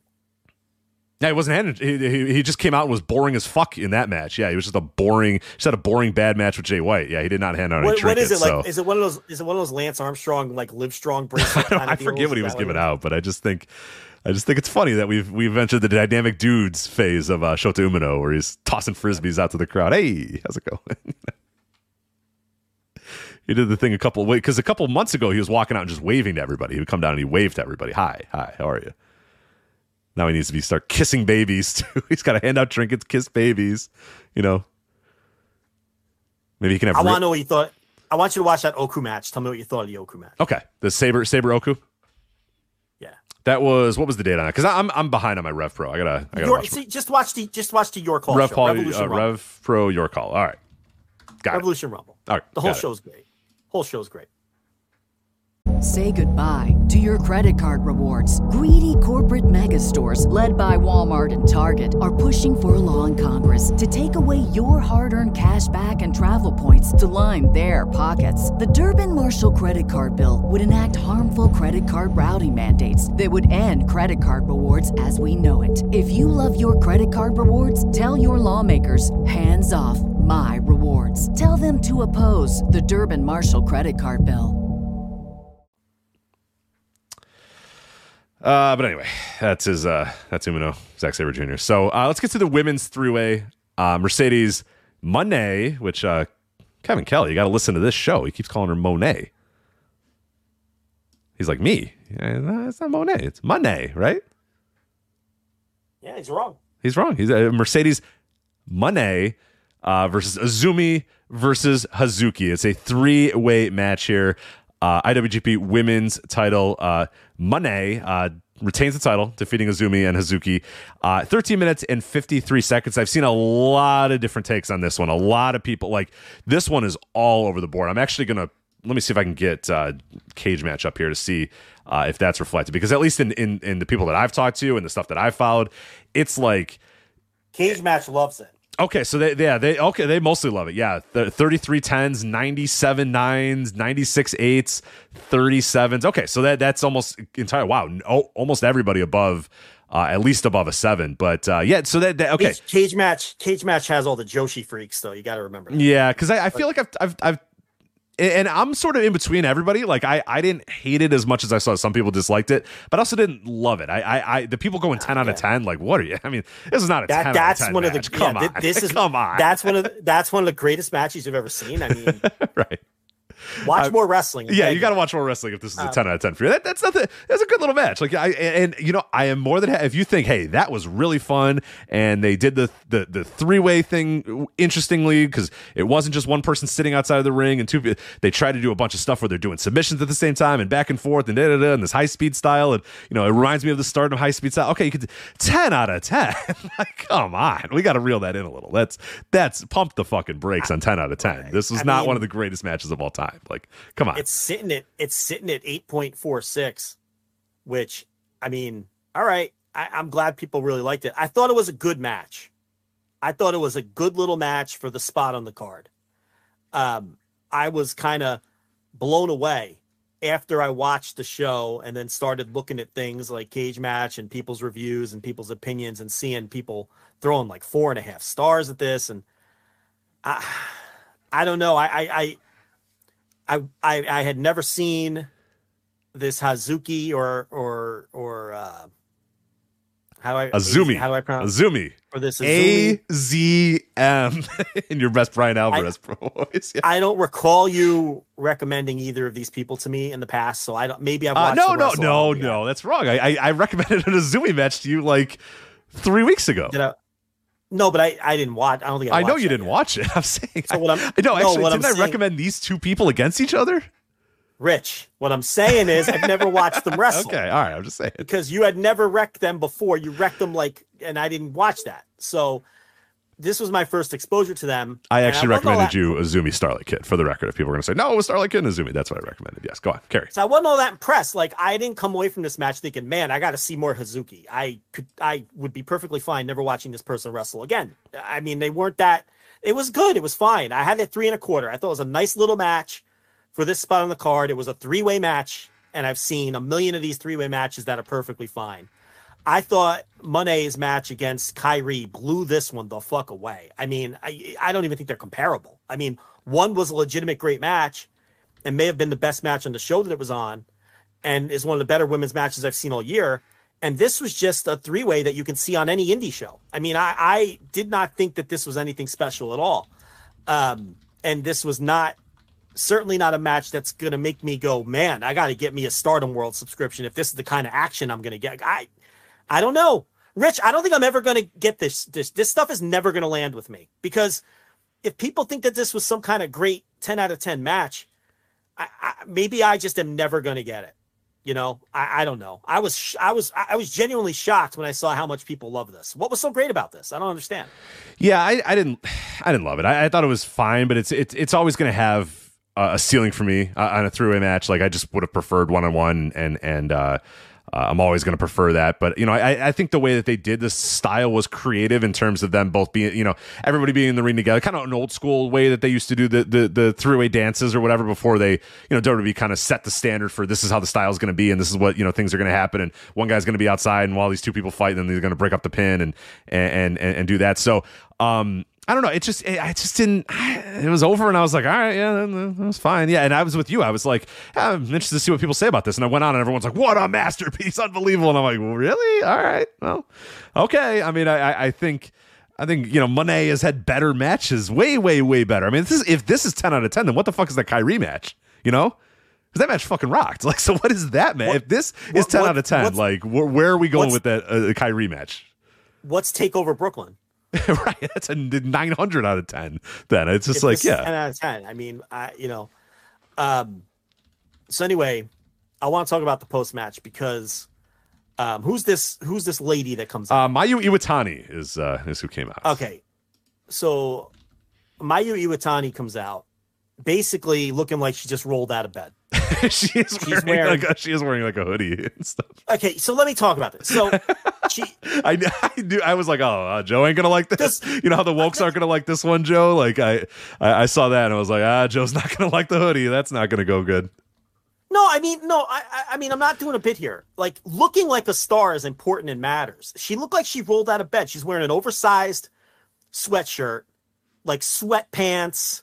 Her hair is like it looks. It looks like she, like, just woke up. She looked like a, a college kid who didn't have class that day, and wa- and binge watched season three of Grey's Anatomy, and you know got up at 11 a.m wanted to watch some McDreamy, so put on the, the Grey's Anatomy, watched it for seven hours, then you know uh, hops in the car in the clothes that she slept in to pick up some McDonald's to bring home to start season four of Grey's Anatomy, and she has no energy.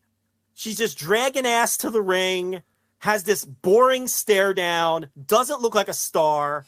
I mean, she looked like somebody walked out of the crowd and and uh, and, and and hopped in the ring to challenge. Like looking like a star and coming across like a star matters in this business. And I can just tell you, from somebody who couldn't pick Mayu Iwatani out of a lineup and doesn't give a shit about Mayu Iwatani, this did nothing to make me care about Mayu Iwatani. She didn't look like a star. She didn't look like a physical threat. She didn't look like uh, anything special. And this didn't fire me up for this match. You know, she looked like shit. She didn't uh, elicit any excitement once she got into the ring. And and I understand. Look, people are fired up for this match, and I know who she is. She's a big star. Right, you saw her in Ring of Honor. She won. You know, was on the MSG show. Uh, I'm sure you saw her. You saw you saw her live, very close. I guess so. I don't really remember her, but I I I'm sure I've seen her wrestle. I know that people say she's great. And listen, maybe the match is going to be phenomenal. I hope it is. Right. Okay. I just want to say there, uh, at voiceswrestling.com, Scott Edwards wrote a really, really, really good piece about the, the history of the two and, and how they kind of link together and parallels and that sort of stuff. So if you are excited about the match or, or anticipating the match or trying to figure out if you're, you know, what, what, what the match really means, uh, we do have a great article up at, uh, at, voiceswrestling.com about it from Scott Edwards. So, yeah. So uh, there's people in our chat saying, um, uh, let me read you some of these. With Mayu, she often literally did just get out of bed, is what one person says. Then someone says, Yeah, that sounds like Mayu Iwatani. Does not sound like somebody that I really want to watch so, wrestle. Right, so listen, yeah. is this her is her gimmick is just that she doesn't give a shit? Is that her gimmick? Uh, is, is her gimmick that she's like sort of a Naito like figure that's just like her whole deal is that she's nonchalant? Because maybe that's what I'm missing here. But I'm like, she she just wasn't very impressive to me is all i'm saying and it, it you know um okay so here's what someone else said uh mayu's very much a proponent of the Sanada style effortlessly lazy look no. so this is her deal or I'm asking you, but maybe you don't even. I, I don't know. I, I, I, know how she works. I like I know her wrestling style, and and, and I've always enjoyed that. Uh, I don't. I don't know. I've never she's never come across as lazy to me. I don't know anything about her like out of the ring style or anything like that. I I, I don't know anything about that. So all right, um, so they're if that's what people say, the then fine, great. Yeah, in the chat they're telling us that she's uh that this is like part of her persona, I guess. Okay. So I, we are always per- going to be a podcast. I'm always going to like people that care too much. I like people that care way too much about being great pro wrestlers. That that will always be me. So if this is her persona, I'll cut her a break because if this is sort of the image she projects and it's intentional and this is kind of her deal and it has gotten her over well then what the fuck right? Like like i can't parachute in and be like oh right, this right, is never going to work right? But i'm just saying as someone who has barely been exposed to this wrestler i couldn't have come across less impressed with this challenge than i did. It looked like someone who didn't want to be there but this could be me comically just missing the point if this is who she is and what she is, you know? So um, I accept that that could be the case. So moving on. There we go. All right. So, uh, real quickly, we'll go through the rest of this card because I don't think anything else really uh, stood out. You had a uh, the opening match was a, a six man tag, kind of booked out a you know I, I, some relationship they had with a TV network or what. I didn't fully know what was going on here, but it was Great-O-Khan, Minoru Suzuki, and Toru Yano uh, defeating El Desperado, Hiroshi Tanahashi, and Yo. So a little bit of like mixed people in the match or whatever. I don't know. Did you have any strong thoughts about this match? It was just kind of for you know mostly done for laughs and Yano being scared with his you know teammates and stuff. But I, I don't know. It was fine. Oh, the, the like the the the mystery vortex. Yeah, a little match? mystery vortex type deal. Was, yeah, it's just a fun way to start the show. It's it's the kind it's a different thing that they've kind of done in the past where the, this is like runs totally counter the way they do business, but um, the crowd was in the way, and it was it was an opener. What do you want me to do? You want me to trash it because it wasn't Misawa right, yeah, Kawada? I mean, you know, it was a fun little opener. Uh, then you have uh, United Empire. Uh, it was Aaron Henare, uh, Francesco Akira, and Jeff Cobb defeating the House of Torture, Evil Sho, uh, and Yujiro Takahashi, who is just is Yujiro getting worse like by the day. He's I don't think he's really bad we got to move on. We got to figure out something else that that this. It's, it's it's listen. It's huge, huge. If you keep him out of the G one, I don't give a fuck. I guess that's fine. Yeah, he's just because what's he gonna do? He's gonna work these six mans on the undercard and lose. And, you know, just yeah, it's fine. Yeah, just, just, don't just don't put him in the G one, and I don't give a fuck. You know. it just seems like he's getting worse by the day, and it's just like, man. Uh, anyway, uh, just five guys: Douki, Taichi, and Yoshinobu Kanemaru defeats LIJ Bushi, Shingo, and Naito. Which all makes a ton of sense, you know, by the end of the show, you know, these two on opposite sides. And then we got Douki challenging Naito, and they will wrestle a singles match on um which which show is the Douki? That is on April twenty seventh. Yes, April twenty seventh show. April twenty seventh. So um that'll be a fun little singles match with Naito and Douki, and then Naito presumably um you know, on May 3rd will come out and challenge Hiromu, uh, Sanada, that is. Um, someone in the chat had an interesting idea. What if, what if we're all just taking that for granted because it makes too much sense? And it's actually Shingo that comes out to challenge Sanada. Because that would make some sense too, right? Hmm. It would, yeah. I think it, it, it depends on how quickly you think because you're saying the Naito thing happens and he's losing this title. Like, like the second Naito comes out of that curtain, he's losing that title to the Naito, right? Like at whatever that next show is, at Dominion or whatever it's going to be, he's losing if that it, title. It's Naito Sanada. Yeah, I would say that Naito would be the betting line favorite, but um, so I guess if you yeah, want, yeah, it could be Shingo, but but you you would not have Shingo beating Sanada. You'd have Shingo losing to Sanada, correct? I mean, I don't know. Um, I, I just, based on the booking patterns of the company, I don't think Sanada is long for the title. Uh, I don't know what sense it would make to go right back to go to Shingo when he's doing this King of Pro Wrestling That's stuff. what I mean. So, maybe, but maybe he's got to get um, through some of the other LIJ guys. He starts out at the bottom and then kind of works his way up until you know the so kingpin there Naito? is Naito. Yeah, and so so that way you can give him a little bit more of a prolonged reign. Like you said, you could go to King of Pro Wrestling if you want to. You can go into the fall uh, if you really, really, truly want to. But yeah, he's got to finally face the, the final boss of LIJ, and it's Naito, and, and he can't do that. He loses to Naito because you you know I, I, think you probably can get a few more months out of this story, and I think people would want to see that too. I think people would like to see Sanada kind of work his way up through the unit. So yeah, maybe maybe this would, Shingo. I would I would like to see that. I think that'd be a lot of fun. I think that the the, the thing here is I think that the Naito Douki match is the tip off that the next challenger is Naito. That's what I would say to that just a nice clean singles thought, match or whatever. Yeah, it, make, it makes sense. Yeah, against against the guy in Sanada's unit, right? It all just makes too much sense. Like that's the tip off to me. But I thought that that was an interesting proposal by the whoever that was. I'm sorry, I don't I missed the name, but whoever it was in the chat for sure who pitched that, um, and worth bringing up. Anyway. I think we got. Oh, sorry. And then there was the, uh, of course, big big story here.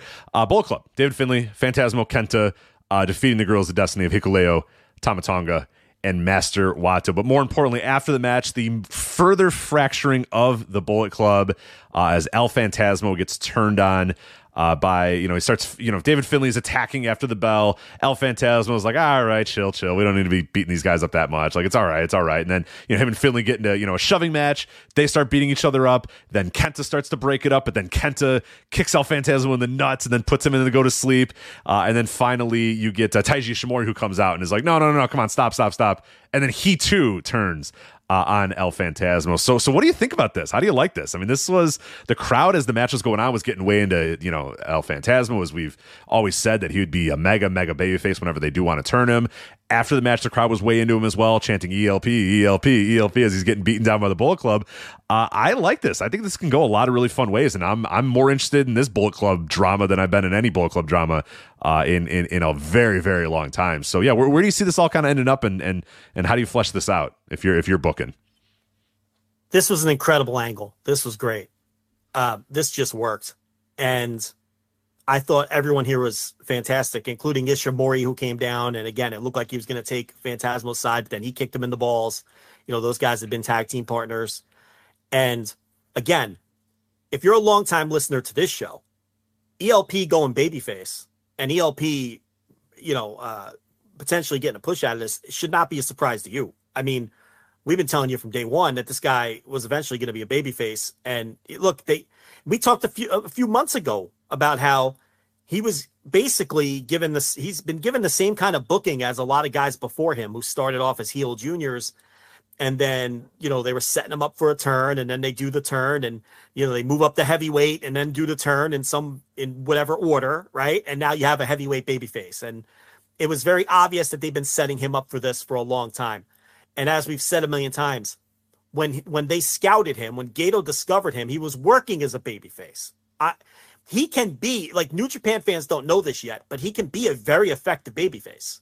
And Gedo likes to bring guys in as heels and get him over that way first. And that's what they did. and he was a phenomenal heel, a very different kind of heel than you know you typically see in New Japan.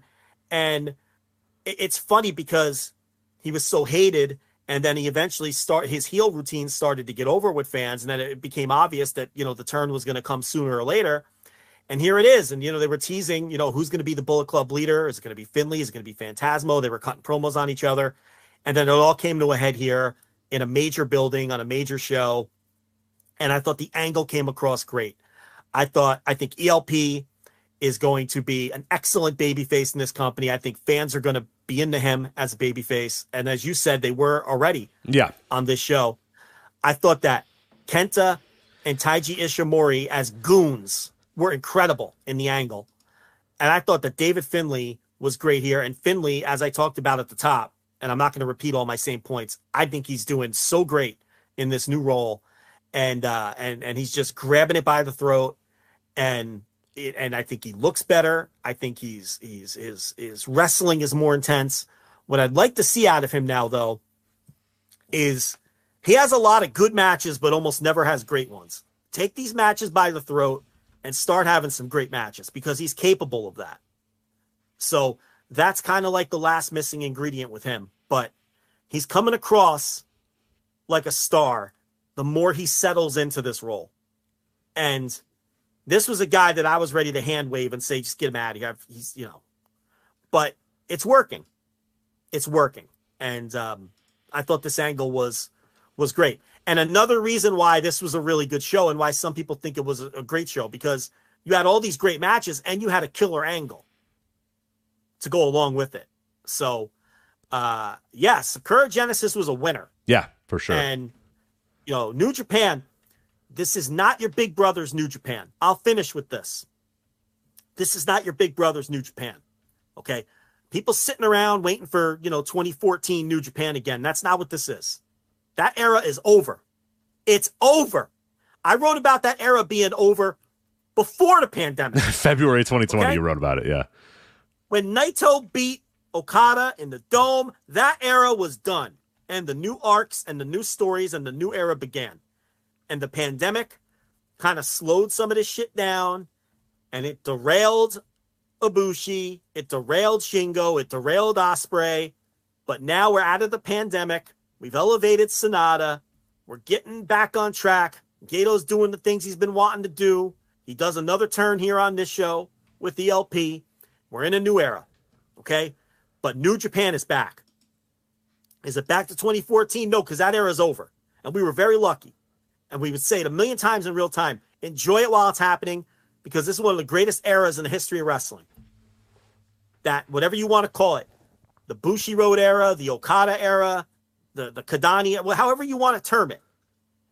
But, you know, and wherever you want to start it. You know, I like to say Wrestle Kingdom 2012. Okay. You want to take it back to Wrestle Kingdom 2011 when Tanahashi beat Kojima? Okay. But somewhere in that neighborhood, you want to make it a month later when Okada beats Tanahashi? Okay. We could debate the start point, but it's going to be in that general time frame. And the end point was Naito beating Okada in that dome. And that is one of the greatest eras of wrestling that anybody listening to this will ever see in their lifetimes. It is. And we were very lucky it lasted as long as it did because a lot of times these things are fleeting. Jim Crockett was hot for about fucking 24 months. That's all it was. And people still talk about it today. What was it? Maybe if you're generous, what, 85 to 88? Like true hot, I would say the true hot, if I'm being as generous as possible, yeah, it would be 80, 85 to 88. Yeah, but by 89, generous. It's, it's 85 to 88. Yeah, by 89, no, and 84, probably not. Yeah, 80, 85 to 88, probably know, when Dusty comes in the book in 85 and until about sometime in 88 when they started burning out some of the towns. That's all, you know? And, and, and, you know, look at how long this era, this was great. You know, it was really something special. And I tried to stress to people, enjoy it while it's happening. And then New Japan for a while, you know, the pandemic got in the way. I'm not going to argue it was great during that time, but I think it's back. But this is a different era. This is a different era with a new cast of characters, and the ones that are holdovers are in different positions now. This era of New Japan isn't going to be about Tetsuya Naito and his story. It isn't necessarily going to be about Okada. And it doesn't mean those guys aren't going to be at the top. Of course they are. But they're going to be in different roles. And we're going to see some different stories emerge, a different era now. But I do believe, and I was ready, I was ready to say it at Wrestle Kingdom. Rich, you weren't ready. Rich, so I'm going to ask you, I'm going to put you on the spot. Is New Japan back? Oh, yeah. No, they're back. They're back. There it is. They're back. They're fun again. They're interesting again. The crowds being hot, it helps. I mean, it, it the crowd connection that New Japan has compared to a lot of these other companies, like you, and we watch a lot of these other companies or whatever. But it's just a different animal when these guys. These are these are superstars. You know what I mean? Some of these guys here are just like the dude, and and the crowds come they fill the buildings up and they just go nuts. And yeah, it's just a different level. Production's on a different level, and and yeah, the high end work uh, that some of the guys have are, are just yeah, they're just way better than than than some of these other. So yeah, they're they're back. They're back in a in a big way, and it's fun. It, it, you know, I'm enjoying watching them again. I'm enjoying watching uh, uh, New Japan again, and that's it. It felt like it has been a while since I, I have done that. So very happy. Uh, to, to finally be back. But yeah, like you said, it's a little different. It, you know, it's got a little bit of a different coat of paint. It's not exactly the same stuff, but that's fine, man. You know what I mean? That that that's um, yeah, th- th- that's fine. You know, I, I, I can I can enjoy. I can really enjoy this brand, and, and, I think there's a lot of the fun. I think a lot of people that are elevating are fun, and I think a lot of talent that's coming in here is, is, is super interesting. So yeah, I, am liking it, and, and, yeah, they're back. They're back for sure, and uh, excited to see uh, where the rest of the year uh, their year goes. And they're um, you know, talk about their upcoming shows. They got a lot of stuff coming up uh, in the next couple weeks and months here. Uh, this weekend, they're going to America. Both these shows are going to be streaming on voicesofwrestling.com slash fight. Uh, so if you're going to order on fights, make sure you use voicesofwrestling.com slash fight. April 15th, Capitol Collision from Washington, D.C. Uh, the main event is going to be the Motor City Machine Guns defending the New Japan Strong Openweight titles uh, against Hiroshi Tanahashi and Okada, as well as Aussie Open. So that's a fun little match there. You got uh, Motor City Machine Guns, Tanahashi and Okada, and Aussie Open all uh, in that match. New Japan Strong open weight title. What do you think of? Oh, go um, ahead. What do you think of this Okada Tanahashi tag team? Remember a few years ago when Chaos first kind of they, they, they really went babyface and it wasn't even like a tweener kind of role anymore, and Okada and Tanahashi teamed for a while. But now this is Okada and Tanahashi, where Tanahashi is like at the pin eater stage of his career. Yeah, it's interesting. Right? It is. It is. Yeah, and I, I, I, I like the team. I'm, I'm interested about it because it's it's a way for that you know to get immediate star power in any type of match, like because it's those two guys. but it yeah. also keeps them out of the main title picture, which I think is a very, very smart thing. We talked about it when they did it at the time too, that it was a, a genius way because these guys have just such presence, and if they're going to be on the show, it's just like you're always thinking, oh man, you know, let's get a big time match with Okada, let's get a big time match with Tanahashi, and this is a really easy way to have them in a big time match, but also keep them away from the top top tier stuff. And and I think you know the inclusion of Aussie Open in this match too makes it you know a, a potential, but like Tanahashi's probably going to get pinned here, right? Like look at look at. I if, think he's yeah. Like and that's why I said is, is like to your point, which is mind boggling because you're like, oh well, Aussie Opens in there, yeah, but they just won the IWGP tag title, so they're, they're not, not, losing. losing. They're not uh, losing. I don't think that Tanahashi and Okada are winning the New Japan Strong Openweight Tag Team titles. Maybe I'm wrong, but I don't think that's happening. So I think Tana, and that is a what a weird position that is going to be, where Tanahashi is now the pin eater, like you said. But but that's where we're at. But but what I like about it is you still are injecting star power into that main event. You're still injecting star power uh, into that show, and they can kind of get them out at the same time. And and I like it. They're and it's a fun story too. The way that they played it out with Bishamon, where they're like, yeah, we're kind of like trying to learn how to team, but we don't really know what we're doing, and we're not exactly tag team wrestlers, which is an easy way to have them lose matches without it, you know feeling like it's it's too out of place for Okada and Tanahashi to lose. It's like, well, you know, they're not a tag team and they're facing these other well loyal tag teams. Like they're facing the Motor City Machine Guns, who've been a team for 20 plus years. They're facing Aussie Open, who've been a team, you know, for years and years and years. So uh, the, it makes sense that these guys would lose in a tag match with with established teams. So I like it. It, it it's interesting for sure. Uh, New Japan, New Japan Strong title: Kenta versus Eddie Edwards. Man, in another era, can you imagine Kenta versus Eddie Edwards? Uh, unfortunately, we're in 2023, so I can't say I'm super super excited for Kenta uh, and Eddie Edwards. But uh, I don't know. We'll, we'll see. You, you know why it's an interesting match, though, is this will be Eddie Edwards' first New Japan, like real New Japan match, not joint shows at WrestleMania weekends or any of this other bullshit. This is Eddie Edwards booked on a New Japan show and Eddie Edwards was very much a Noah guy for like a decade and a half. He's a former GHC heavyweight champion. Um, I think he may have been the first foreign or first American GHC heavyweight champion, right? Oh no, no. Um, Am I forgetting someone in the super early days? Nah, you know, no, I, I, think he was. I think he was. I, I remember us was. talking about it at the time. It was kind of yeah. weird. Like nobody would have thought like it, it, he was going to be a trivia question later when you would ask that, and somebody would go, "Ah, oh, you know," and rack their brain. But no, I'm I'm going through the list right now, and he's yeah, it. yeah, he's it. Yeah, for sure. And and you know he hasn't wrestled in Noah since 2019, since before the pandemic, and obviously the pandemic changed a lot of things. Noah is not the same company it was when Eddie Edwards was a regular there. It's not, you know, it it it it's been three different companies since he was a regular there, since he's been the champion in 2017 or whatever that was. Um it might have been earlier than that, right? When was he champion? Probably 2017. Uh, 2017 for Eddie Edwards. He was yeah. August 27, 2017. Defeated Nakajima. So we're like we're two different ownership and oh, front oh, office. August 2017 to today. Good lord, and yeah, we're all over the place. Two or three different ownership groups, and you know, it's it so I do think it's significant from that standpoint because yeah, Eddie Edwards isn't the guy he used to be, and now he's this weirdo with a Singapore cane who wrestles in fucking pants and and all that, but he really was sort of the you know American heart and soul of, of Noah. He was like the Gaijin heart and soul of that company for a long time. And now he's wrestling for a New Japan title on a New Japan show against, ironically enough, a for another former Noah right, icon. right, Kenta. Yeah.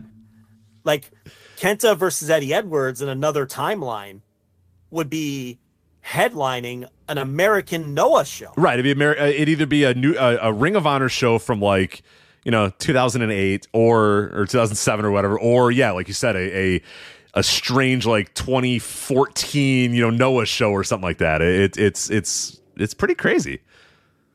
Yeah so I just thought think it's a very significant match from that standpoint.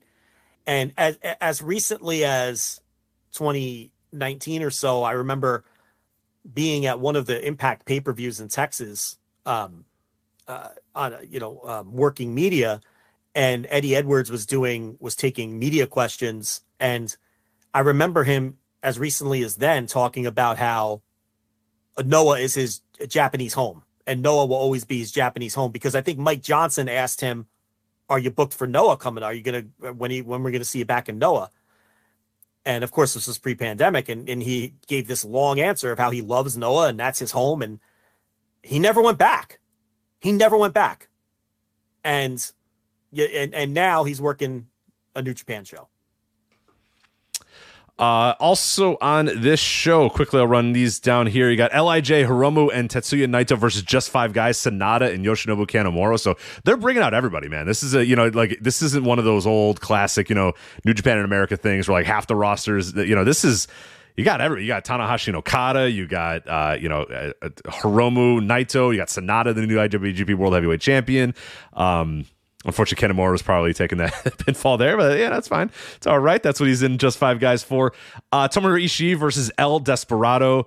Uh, the New Japan World TV title match Zack Sabre Jr. defending against Tom Lawlor. Now, the reason that we were having trouble in our notes figuring this out is because New Japan did the gimmick where Zack Sabre Jr. is going to face Jeff Cobb at Dontaku, but it's not officially a title match yet because Zack Sabre Jr. hasn't defended this title yet. So you are correct that when Zack Sabre Jr. does defeat Tom Lawlor, that he will go on to Dontaku and face Jeff Cobb for the title or, or, or defend yeah, the title against be, Jeff Cobb. Yeah, it's so. obviously going to be a title match. Right, but it wasn't officially. The reason it's not in our notes as such is because New Japan is, right. is you know, from kayfabe style. They're like, whoa, whoa, we can't, you know.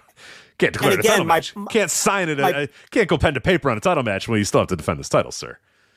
Yeah, and the greater point here is again, Tom Lawlor and Jeff Cobb are like forty year olds.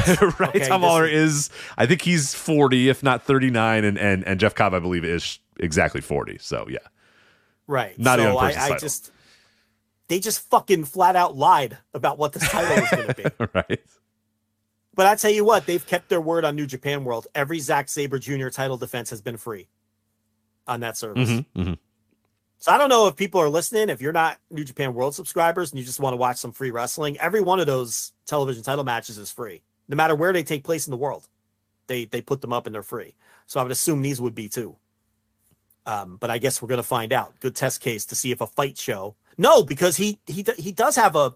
forget what match it was, but uh, yeah, man, what was that? I, I know what you. Uh, yeah, because I was kind of I was like, well, this one surely is not going to be on here, but it was. But then it was on there, right? Yeah. Let me let me see if I can pull it up real quick. Yeah, fast. see if you can figure out that match um, while I run down the rest of this card here. Um, but yeah, you can look up if you just type in New Japan World into YouTube. The first match that comes up is English and Japanese full match. Zack Sabre Jr. versus Shota Umino right now. So 18 hours ago, uploaded by them. Oh, you know what it was? The Blake Christian match from ROH. Oh, interesting. Okay, yeah, and that is on New Japan World for free. Wow. That was it. And and the Clark Connors battle in the Valley.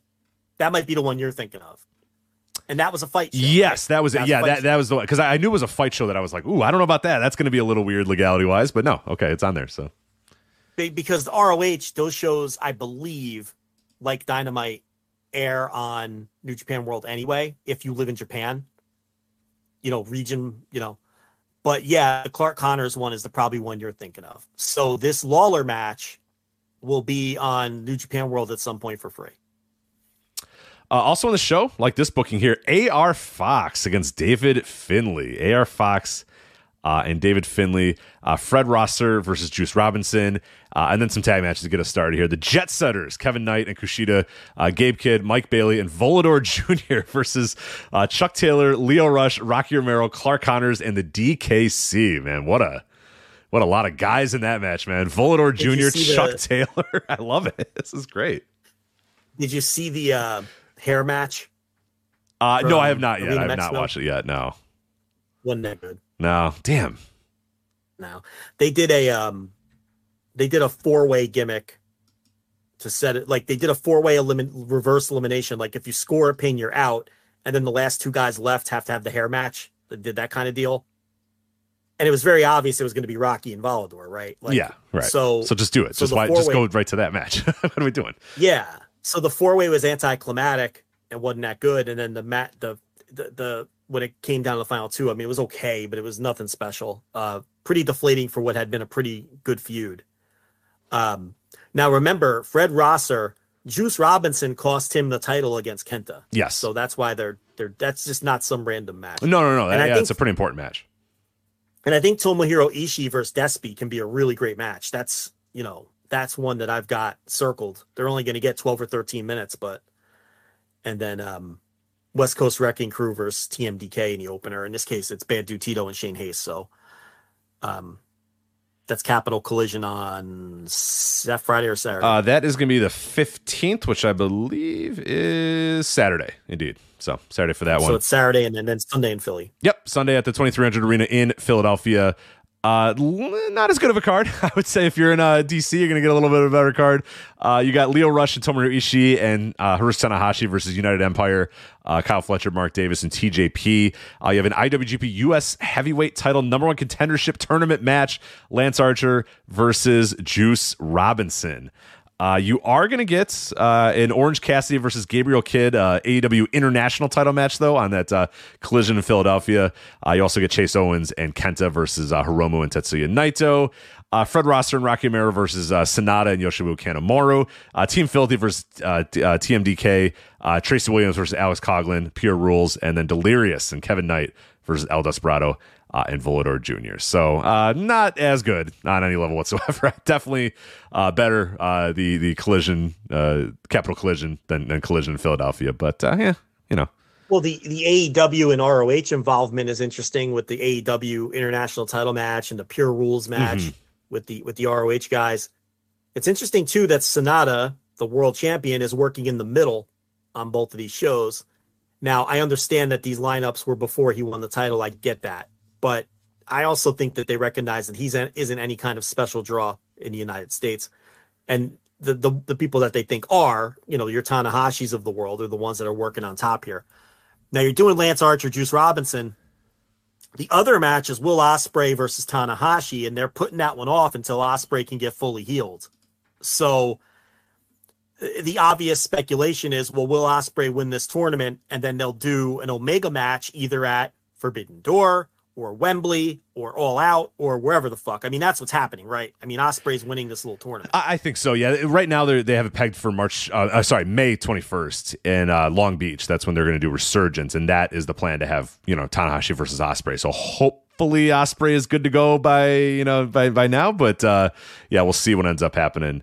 Uh, uh, with yeah, a that. month and but, a half more. Yeah, I he it seems to be that that'll be okay, but we'll uh, we'll see. And then yeah, obviously someone's going to win that, and then they're going to face Kenny Omega. So you know, Forbidden Door. It's it's Will Ospreay versus him at Forbidden Door, right?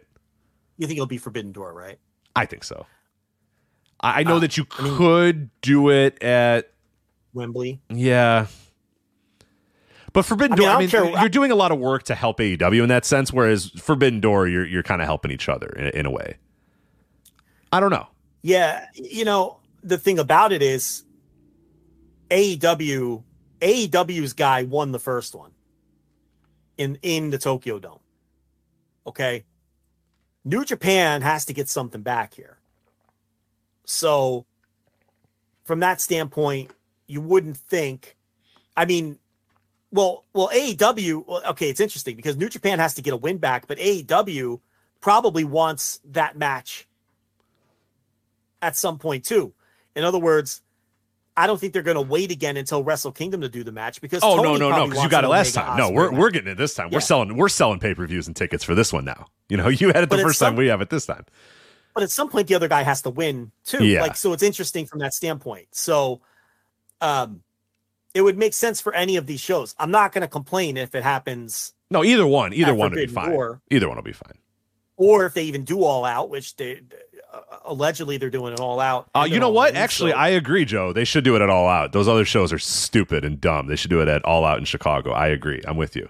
It's the only place that it should be done. Um, yeah, well, Not in I'm Canada. Sure I mean, what connection so. to you know Canada and the United Kingdom? Will Ospreay and Kenny Omega. I mean, there's nothing there. There's no you know no connection with either of those guys. Chicago, though, obviously, uh, those guys just bleed uh, Chicago blue and, and red, and you know whatever our flag, the colors of our flag. You know so. the you know the crazy part though about this you know they have to trade wins or whatever is I think Will Ospreay is going to be an AEW wrestler next year because his contract's up in January, and I think the time is now for him to sign with AEW because he'll be turning 30 this year. He's obviously has the injuries racking up. He's already changed his style to some degree to account for that. This is usually the time where wrestlers like him say, "Okay, I'm cashing in." I got to cash out. Let me get let me get my big payday at least, and then you know. Yeah, and the beauty of this for him is, you know, he'll he'll have he'll he'll it'll be a bidding war between WWE and AEW. New Japan will have to sit it out because they won't be able to pay him what those two companies can pay him. And if he stays with AEW, he can still work New Japan. Right, he could just do And what I Kenny's that- doing right now, where he pops in whenever he, Or he, could, he could still win titles and do a lot of stuff. Yeah, Yeah, Moxley does the same thing, you know, and and it's like I think that might be enticing to him where he gets the best of both worlds. He clearly loves working in Japan and he loves the creative freedom of working in companies that aren't WWE. And he can make he can get the bag, as they say on the streets, Rich, if he signs with AEW, while still having the ability to work New Japan. And I would imagine that that's very enticing to him. But if I were Will Ospreay, I'd be sending feelers to WWE right now. of course. I mean, that's, that's what you, would be smart to do it. Get them in the mix and say, hey, look, this is when my contract's up. And they might be eyeballing him already for all we know. And play those two sides and then, you know, get your seven figure deal out of Tony if that's what you want. And I'm sure Tony would love to have him. I mean, there's a lot of people who have a lot of weird opinions about Will Ospreay that we don't do that here. Okay. If you don't think Tony Khan is frothing at the mouth to get his hands on Will Ospreay, I mean, you're you're out of your mind. You're lost. I You're mean, absolutely lost. the, the guy's been the best wrestler in the world for the better part of the last half decade. And just look how Tony already books the guy and uses him.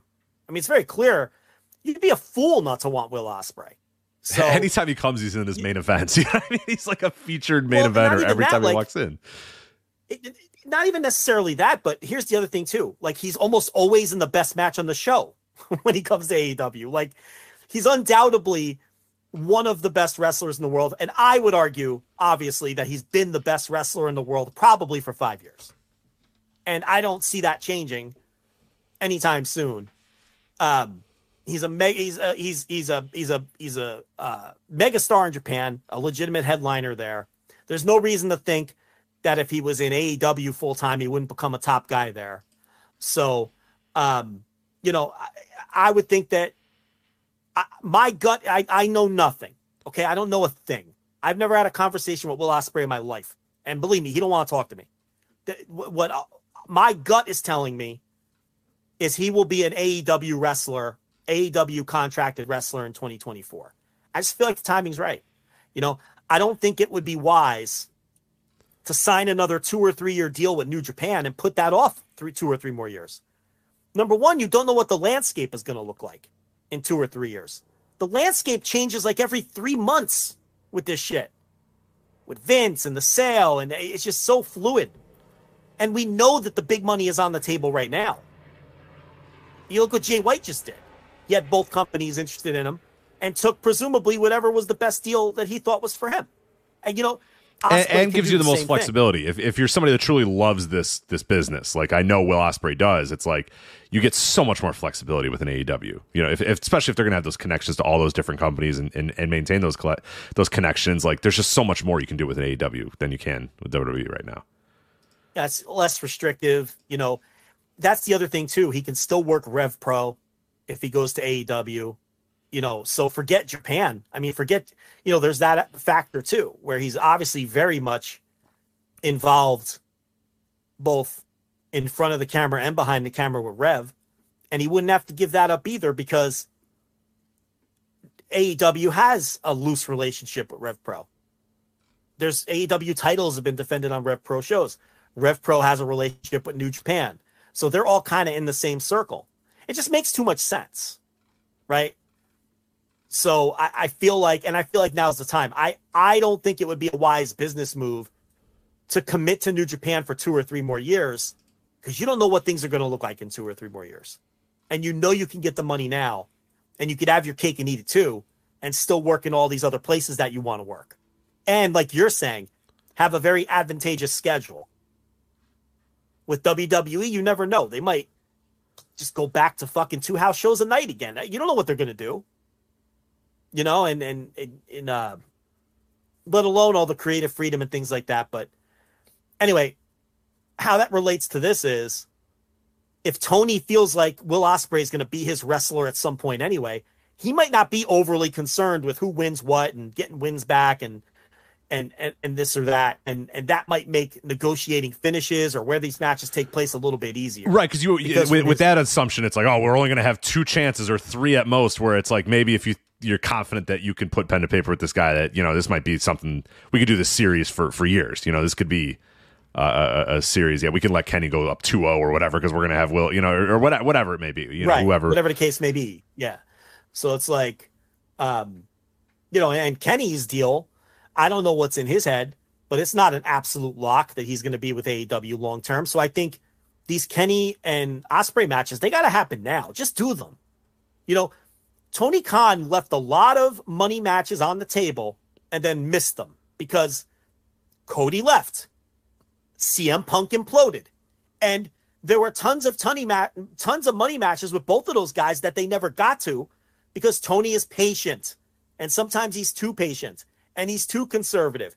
And now Cody's gone for at least two more years. And CM Punk might be gone forever. Who the fuck knows what's happening with that? You know? And it's like, how many money matches did you not do because you were too conservative? right. don't just assume that these two guys are it, go, that goes for new japan too they need to just you know I, I don't know what the plan is but i would do these omega uh, these omega ospreay matches however many there's going to be you have all these big shows coming up forbidden door wembley all out wrestle kingdom after that get the do these matches now do them while you can because you never know and and and you may not be able to do them 2024 is eight months away. Eight months. We've got some contracts. Of the, that's not a super long amount of time. And right now, one of these guys isn't even healthy enough to wrestle. So, yeah, just do these fucking matches. Tony has to empty the barrel and do all of his money matches. He has to do them. These shows are too big. So he's got to do what he can to get Punk in there, no matter what it takes, to try to get at least make it okay with his roster that Punk can come back, get Punk in the mix, get whatever you can out of Punk until he implodes again, because he will. And you got to empty the barrel. That's a 90,000 seat building. You know, and Forbidden Door sold out ahead of time again or whatever. They still got to get a great show if you want that to be a 10th pole event every No, I still got to sell pay per views too. That's right. And then you got, oh, by the way, all out. Well, you know what? You just, you got to empty the barrel. This has a chance. This has a chance the next few months for AEW. We have a chance to see a historical run of shows because their pay per views are great anyway. And now you're going to see all kinds of phenomenal matchups because they have to to keep selling people these pay per views and to sell these tickets. I don't know how we got here, but what we were talking about collision in Philly, which obviously, you know, that'll be a nice thousand person house. Not Oh, quite on sure. the level of Wembley and, Stadium. But and, and uh, as pointed out uh, by by a few people in the No Dope chat room, uh, the main event is Lio Rush, Ishii, and Tanahashi versus United Empire of Kyle Fletcher, Mark Davis, and TJP. I mean, you could probably assume that that was going to be Will instead of TJP in that spot. No so that main, that main event seems a little bit has a little more juice to it when Will Ospreay's in there uh, as opposed to uh, uh, uh, TJ Perkins. But you know, it, it, is what it is. But uh, regardless. Uh, that is that. So, uh, Wrestling Dontaku, a few shows I want to point out, a few little, uh, uh, uh, you know, steps on the tour, uh, big matches. Like you mentioned, that April 27th, that is a pretty big show because you have a IWGP Junior Heavyweight title match, uh, Hiromu versus Kanemaru. Uh, you also have the tag team titles, the junior tag team titles, uh, TJP and Akira. Uh, defending against Kushida and Kevin Knight. Uh, and then that's the show that also has Tetsuya Naito versus Douki. They also have a show on the 29th, uh, and that has the uh, King of Pro Wrestling title match, Shingo versus Taichi, uh, as well as the IWGP Tag Team titles, Aussie Open defending uh, against TMDK. So those are the two big matches on that. And then finally, Wrestling Dontaku, May 3rd. Uh, the main event, of course, is going to be Sanada versus Hiromu for the IWGP World title. Never open weight title, Tama Tonga defending against David Finlay. Now that seems David Finlay's winning that match, right? That seems very obvious that you need to have him win that match and win that title. To me, yes, it's time. Tama Tonga. yeah, yeah. That enough. that- thanks, pal. Thanks for thanks for thanks for the memories. If he wants to go away forever, that's fine with me too. Uh, I'm good. But that David Finlay That has to. story was to, all about to. Carl and his brother and the turn, and that's over with. So Right. it's time to move on. Yeah, have a David Finlay win that one. Uh, never open weight six man tag team title, strong style. El Desperado, Minoru Suzuki, and Ren Narita defending the titles against Okada and the always dangerous TBD and TBD. So we'll see. What happens there. Uh, Zack Sabre Jr. versus Jeff Cobb, which again will presumably be for the uh, New Japan World TV title. Kenta versus Hikuleo, and then just a bunch of other random tag matches uh, in the uh, the openers. So there you go. And we're getting the Super Junior lineups on the on uh, the uh, one of these shows. Yeah, I forget. So, I forget the um, exact date they said, but yeah, that, that's going to start May 12th and run through May 28th. But we are going to have a full lineup of roster uh, of wrestlers, I should say, very very soon. Hopefully, in the next. Uh, next so I would days. say look for I, I, would say look for Dan Moloney because he joined United Empire on one of the Rev shows a couple weeks ago. So, and obviously, this is a guy you and I have said you know it's time for his career to to to take the next step, and he's getting the Ospreay endorsement, and he's joining Ospreay's group. So I, I would think that there's a chance you could get Dan Moloney in that Super Junior lineup, and that would be his introduction to New Japan fans. So we'll see though. That's that's my outsider prediction. We'll see if it comes in. And uh, there you go. So that is the uh, New Japan lineup uh, for the next couple of weeks and uh, and, and, months. So uh, exciting stuff coming up uh, from New Japan. So, all right, do you want to stick in Japan, talk Champion Carnival real quick, and then get to uh, yeah, well, yeah, let's and, do all Japan. Yeah, all right, let's do all Japan. So, there, uh, obviously, the Champion Carnival is going on right now, as you pointed out to me, which I did not even know that this month, you're telling me free for the entire month of April for All Japan TV. Is that is that what I'm understanding? Yeah, AJPW.tv is doing a free month. So, and it happens to be Carnival month. So, I mean, it doesn't make any sense not to do it. So you know, you, you jump in for the carnival, and if you cancel on time, you just you watch the carnival for free. So it's a good um, deal. Just I like just I like a, that. We have no affiliate deal. We don't, you know, but we're just letting people know that that's you know, um, a good deal that they got. That's the is the best month to get it for free. Yes, so. for sure. Yeah. So of all the months that they give for free, uh, it's the month where more people are probably apt to pay them for it. But uh, hey, that's that's good for you. It works for you. This uh, is probably the month where a lot of people just parachute in and pay for just this month. I was going to say, now probably. they're giving it to all those people for nothing. It doesn't mm-hmm. make any sense. But it's not great business. But uh, hey, it's not my problem. It's for the uh, All Japan Accounting Office to figure out, not me. So uh, A block, uh, we have a couple shows in here. Yuma Aoyagi, top of the block right now with four points. He defeated Kento Miyahara and T Hawk so far.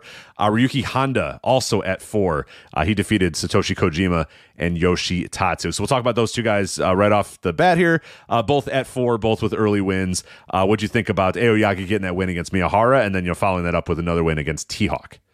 So those are easily the two best matches of the tournament so far. Um, you could see what the tournament structure is. They're doing a ton of matches each night, and the match times are short. Oh they yes, through. they are just blowing through these undercards. I'm talking 90 second matches, three minute matches, you know, and then like six or seven minute matches. Nothing's really getting time. No, yeah, we had a sub. We had a few sub. We had a sub one uh, sub two minute match uh, with Rei Saito uh, and, and Takao Omori where bell rang they did a few holds and then Saito just put him down, pinned him one, two, three. It was just like, okay, well, there you go. Or it was a tap out. It was I forget if I forget how he won that match, but over in in, in a minute and thirty one seconds. Uh, and then the next match that followed was the other Saito and Cyrus, and that was done in under three minutes. So yeah, they are blowing through these undercards. I mean, the the the longest match on the undercard was the semi main, which went fourteen minutes, and everything else was under ten, and most of them under yeah, nine. Even even the main events are like you know, right around 20, little less.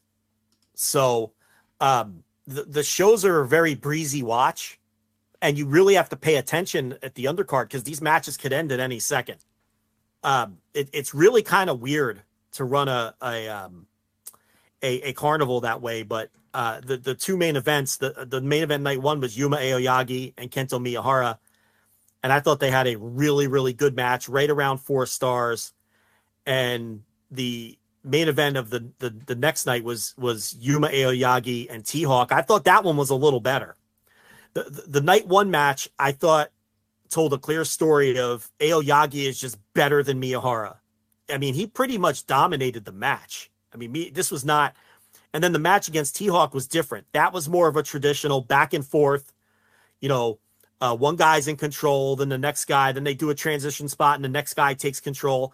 And then they had a really killer closing stretch, uh, which I thought made it a slightly better match than the Miyahara match, which was more of a story match. I thought with the with the rivalry that they've had going. Um, so I know you saw night one. What'd you think of Aoyagi Miyahara? I, I really liked it. Yeah, and, and, and Miyahara. I mean, I think he's a guy that when the year ends, I'm probably going to still. You know, I, I I tend to always have that guy like near the top of my like wrestler of the year category because he's just like so consistent. You just know he's always going to be in the main event. He's always going to have uh, you know 20 plus minutes to to you know to go, or he's always going to be able. You just know he's going to have time to wrestle, and he just delivers every time. And the crowd connection that he has is just better than anybody else. So yeah, I, I like that. And and Andy Oyagi is really me as of late uh, as well. So I, I, was I was really impressed by that match. I thought it was solid. Uh, very very very clearly the best match on night one because everything other all the other matches were you know done in about two minutes or whatever. So uh, not too bad. But uh, no, that that that match is definitely one to circle. Uh, go out your way to watch that. I can't say that I would fully recommend any other matches on night one, but I would like as you said, I would just scroll the video up to when the champion carnival begins and just let it play because you will get through every other match on the undercard in uh, about an hour or so. I, I, I don't even know what the video file was, but it was not a long video file once you got to the champion carnivals. So uh, maybe just watch them all at, at that point. And uh, I do want to point out before we go uh, through the rest of the blocks that uh, Gerard uh, points out, host of the Emerald Flow Show or co-host of the Emerald Flow Show here on the Voice Wrestling Podcast Network, says that the champion carnival finals are in May. So they're going to get you. They're going to give you the taste in April. But if you want to watch the finals, you got to pay. Yeah, I understand that, but again, I think a lot of people only pay for this service when it's carnival time. Right. And you're really just giving them one of the two months for free. Right? I mean, that's really what you're doing. You know, even I know the tournament extends into the next month, but I think uh, you know, the the this is why okay, here's why these streamers do these free months. They just hope that you forget to cancel. That's what it is. They they want you to sign up, not think about it, and then get you for at least one more month. right. They're they, they're they're they're hoping that some people will say, "Hey, this is really great, and I want to keep this," but they're hoping the majority of us just go, "Ah, fuck," and then. You know, as And many people probably did with Fight Plus. and- Trust me, Fight Plus, they probably had a nice little month where post WrestleMania weekend where everybody went, ah, fuck, damn it, right. You know, after their seven day trial was done. So I'm sure they, I'm sure they cleaned up with another month's worth of, uh, uh of, of subscriptions with, with Fight Plus. Here's But what yeah. they're hoping. They're hoping that 20% of the people who sign up for free forget to cancel this thing until October. Right? When they keep seeing it on their fucking credit card statement, they're like, ah, ah, fuck, I'm still paying for this fucking thing. They're hoping to get like four or five months out of 15 or 20% of the people who sign up to watch these carnival matches and then just forget that they have. That's the idea behind this. So, um, yeah, I, I'm sure these things work to some degree. Uh, but yeah, I don't know. It just it just strikes me as a weird. It strikes me as a. It makes sense from the standpoint of this is when people are going to be interested, so you're going to entice them to get the free month. But it doesn't make sense from the standpoint that a lot of those people probably would have just paid you. So I don't know. Um. Anyway, night two, yeah, night one wasn't that good. I mean, there's really nothing worth watching. I mean, Ryuki Honda upset Kojima, but there was some like kind of shenanigans there, which you know, um, maybe maybe that wasn't going to work for Kojima, brother. So he he you know he had to the the Suwama Yuma Anzai match was okay. Um, but yeah, there was really nothing else. Uh, Takao Omori, as we opined when he became an injury replacement, is getting squashed every night. He's probably not going to score any points. And he replaced someone who would have been in the mix. So they had to basically redo the entire B block because Omori isn't going to win any matches here. But um, I will say this about night two. Somehow, some way, Kento Miyahara managed to get a really good match out of Jun Saito. I, I don't believe you. I don't believe you. Watch it. Go watch okay. it. Okay. I mean, a- again, a- it's him, so I'm not doubting you, but I just I can't believe it. Am I going to tell you it's like a notebook match? no. But in the closing stretch, was I thinking, holy shit, are they going to get to the notebook here? Yes. Yes, I was thinking. Wow. So you got the pencil, you're getting it ready, you're getting the pen, you open the book. ready. Yeah, you click. All right. I I don't believe it. You probably you probably had it in the other room. You probably weren't even prepared to have it up. Yeah. But the Saitos, I mean, their other matches were kept very short on the first two nights. Um, I you know, love night them one, now. they both. I, I've totally turned Yeah. the corner on them now because they're just they're dirty. The one's just fat. It's just I love it. It's they they- just, they're they're exactly what they need to be at this point, which is not budget. You know, not next level superstars. They're just like grimy, dirty ass dudes that would you know wrestle in fourth tier Japanese promotions at this point. It's perfect. and you know Rei Saito started off two and oh zero because he he beat he squashed Omori on night one, and then he beat Shuji Ishikawa, who was 0 2. Shuji Ishikawa has just been completely downcycled. So he's not going to be a factor. Um, he lost to Saito. The other Saito, Jun Saito, he's 0 2. He lost to Kento Miyahara night two in what it was a shockingly good match. But yeah, I thought the main event, I thought Yuma Aoyagi T Hawk was a little bit better than Yuma Aoyagi Miyahara. But Yuma Aoyagi is now 2 0, and he beat Kento Miyahara and T Hawk. So from a kayfabe standpoint, he's in really good shape. Yuma Anzai started off 0 2. He lost to um, Suwama night one, and then he lost to Manabu Soya, Yeah. who, who Mhm. got off to a 2 0 start on on night two. So those are kind of the storylines. If you wanted to go through block B real fast, I guess. Um, yeah, yeah. So so the B block is uh Hokuto uh, uh, Omori, and he's at four. Yeah, he beat Ishikawa and, and, and his father, like you said. Uh Rei Saito, he's at four as well. Uh, Manabu Soya at four, so through a tie at four. Uh, Suwama's at two, uh, defeated Anzai, and then the rest of the guys are at zero. Anzai is zero. Uh, Shotaro Ashino is at zero. Uh, Shuji Ishikawa is at zero, and then the the elder Omori also at zero. Yeah, he's and and and remember, not everybody has wrestled twice either. Like Cyrus Right, was in a right. tag. Um, um, uh, Cyrus has looked good on the tour. Like he squashed Jun Saito night one, and then I thought he looked really good in the tag. Um, yeah, and I I don't think that uh in B block like Shotaro Ashino has only wrestled one match, but yeah, I mean, you know, to me, the B block is wide open, and we'll see what they do there. And the A block, you know, Yuma has not only the two point lead on on Miyahara, but he has the head to head. Yeah, he's But- got the he's got the tiebreaker, which is, is huge. But the thing with all Japan is I don't remember if they do it that way or not. I I don't know if the head that I don't know if they do. I I maybe someone in the chat knows, but I don't I can't remember if it's Noah or all Japan, but one of them doesn't do it that way. If it's just a tie, it's a tie. And I can't remember if that's I always get this confused because there's always there have been past years where we've broken all this down and we're looking at tiebreakers and then the tiebreakers ended up not mattering and we wasted like 20 minutes of audio. it sounds about right.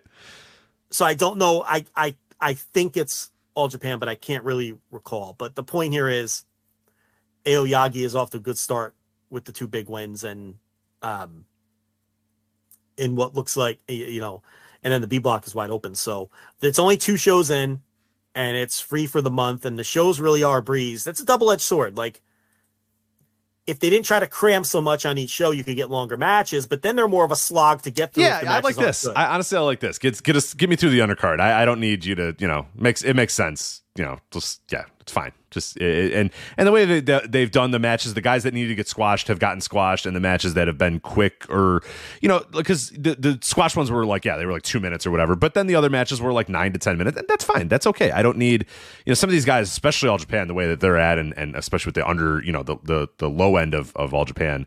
Uh, I don't need, you know, the Saito, uh, you know, I don't need Saito and Manabu Soya going 15 minutes. Like, that's fine. You know what I mean? Like, it's okay that that match is eight minutes or whatever. So, so no, I, I, I actually like this style, to be honest. I, I, I, I prefer uh, a quicker show like that. So we'll see. All right, so we got the confirmation in the chat. There are no tiebreakers in all Japan. See, that's what I thought. So you either win it outright, or if you're tied, you have another match. So they have done the thing where you have a, a tiebreaker match at the top where it didn't matter who won the first one. So, um, you know, more than likely someone's just going to win it outright now. But for the thing is now, for Aoyagi to finish behind Miyahara, he's going to have to lose to some pretty shitty people. Right. There's a lot of shitty guys in that other, uh, in his block that he's going to have to uh, take falls to. So, uh, So he yeah, like I don't know. Kojima, he could lose to Kojima. That's Sure. Yeah. he can lose to Ryuki Honda, I guess, but if he lost to Cyrus, Yoshitatsu, or Jun Jun Saito, Saito, that's like, you know what I mean? It's not Those great. be- yeah. yeah, you know, and he's gonna have to lose a few here, and and Miyahara's gonna have to run the table, which won't be a problem because really he should be beating all of these people except Aoyagi. So they'll find a way. They'll both have the same amount of points going into the last night, and um, we could spoil ourselves and look Yeah. at their You know face what? in, or we I could- don't even want to do it. Nah. Yeah. So take this journey through the champion carnival without spoiler free. So now remember they're doing junior tag battle of glory on the same tour, and I could tell you that the two junior tag battle of glory matches on night two were pretty good. They were probably the second and third best match on the show, to be honest. So those aren't really like you, you might not want to skip those if you're watching these shows because I thought both of those matches, at least on um, night two, were were were pretty good. It was uh, Naoki Tanizaki and Naruki Doi over Oji Shiba and Ryu Inoue, and then it was uh, Dan Tamura and Hikaru Sato against Kaito Ishida and Kotaro Suzuki. I thought that was really good. So those two matches were like they were probably the second third best match in the show, depending what you thought of Kento Miyahara and Jun Saito. So, um, you know, the, I, I could say at least through night two, those aren't a skip. They're not a skip. So, um, there anyway, you go. Anything else on the carnival? Uh, nothing. No, I know I've, I've been enjoying what I saw, so I'm gonna definitely check out night two, uh, and then yeah, try to keep up with the tournament as much as I can. Uh, definitely just watch. You know, if you want to skip the undercard, you can easily do that too, and just watch the carnival matches. And, and like we said, they've the, the way it's been structured is it's not going to take you too long to get through the carnival. So uh, it's also free. So I mean, if, if you're interested in, in, in, seeing what's going on in all Japan, now is a great time to do it uh, and uh, and and watch through the uh, carnival. So see, you know, a great chance to see Kento Miyahara, but then you're also seeing young guys like Anzai, who who obviously has all the potential in the world, Yuma Aoyagi, uh, and some other guys uh, as well, with, with T-Hawk and Kojima still, you know, hanging around there as well, and Ashino, who I always liked, but I'm I'm now officially don't like I'm not waiting for that guy to ever turn the corner nah, or anything like that. And the, the, younger Omori too, who who who they're starting to really put some some juice behind too. So you know, it, it's on shows where both if we ever get a show where both Saitos win, you're getting Dokken four times. That Dream Warriors four times. Yeah. So all we right. almost got it on night one. You we did. You almost we had, did. We got it. We got it like three times in a row. Like the introduction, the win, and then the introduction, but then the second guy lost. Yeah. All right. Let's let's get to this here. Finally, hour three.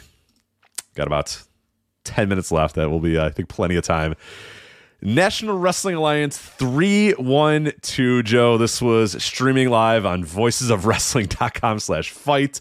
Uh, you might be able to ask for your money back since, uh, well, you couldn't see the last three matches on the show. Now, I did not watch it live because it was on a Friday at like 9 p.m. and that's way past my bedtime. Get out of here! I'm not watching that at at uh, uh, at that time. So grandpa, so I Friday went night. back. Well, that's that's late. Come on, that's late for Central Time. They want people in Chicago to show up at 9 p.m. for a pay per view. What are we doing here? You sound like Chris Mad Dog Russo complaining about World Series games starting. He's like, right, uh, and he's right about the. Was he complaining about March Madness? That starts too late too. What are we doing? Come on. He did. He did complain about that. He should. Yeah, he did complain. You have kids watching this thing. Kids can't stay up till 11:30 at night to watch this shit. Come on. It. nine central on a Friday. Nine too Central on a. Friday. Too late. Too late. Way too late. Unbelievable. Eight Central. Eight Central's. I, hell, seven Central's what you should do. Eight Central's uh, okay if you must, but nine Central's egregious. What are you doing here? Anyway, um, Friday night, Rich. I'm tired. tired by Friday night. Saturday night's the only night I have anymore where I can stay up and do things. Friday night's you know worked all week. I'm tired. Anyway, You make it to midnight on a Saturday. I have, but I don't love to. Yeah, it doesn't. Not always. Oh, Uh, that's your wild and crazy night. Yeah, even make it there, there, there was a night a couple weeks ago, and man, let me tell you, rough Sunday, and I, I don't know if I recovered until Tuesday after that night. Are you the guy who, right after a weekend update, turns off Saturday Night Live and hits the sack? Oh, for sure. Yeah. If I make You're it the that guy. weekend update, I usually watch Saturday Night Live the day after. So You're a Sunday morning. Uh, it's Hulu great. You can skip through all the Saturday skip through all the commercials a little bit easier. You get through the show pretty quick. That whole show is like 25 minutes long if you skip all the commercials and the if you skip the musical performances, the the opening monologue and all the commercials, that show's like 25 minutes long. You can just breeze through it. recurring characters you know you don't like. right, yeah, Blow yeah. right through it. You know. Yeah, you're right. So think about it. Um, but anyway, so um, you couldn't see the three matches of the show. Uh, midway through, Bully Ray and Tom Latimer, it just so you were watching live. What just the feed died or what? What happened? Because I've watched on replays. Those matches are apparently just lost to time. Yeah. So We don't know. for Bully Ray Latimer, the tag team title match and the women's title match, all three matches were completely unwatchable. The feed would just cut in and out and was mostly just out. So I can't even attempt to review any of those matches. I, No. I didn't see I didn't see more than 30. Well, I saw like half of the Bully Ray match, but the others it would just cut in and out. So I don't know. Uh, your guess is as good as mine, whether they were any good or not. Probably not. Um, well, Kamille Kamille is always good, but I I don't know. I don't know La Rosa Negra, but she's had good matches with bad opponents before. So Mhm, mhm. um the point I didn't go back and seek these matches out. I see if they're tried. I. I, I tried. So when we got on the air here, or before we, we, we got on the air, I should say, you know, I asked you if, if you had found if there was any, and I haven't seen anything officially from NWA. I haven't seen, I, and I looked, I looked, and I wanted to make sure that I saw as much as I possibly could. I couldn't find it, so I don't know. Uh, I checked, I checked shady means, I checked, you know, legit means, and and nobody seems to know what happened with these matches or, or when they're going to air or when people can watch them. So I have nothing for you. I don't know.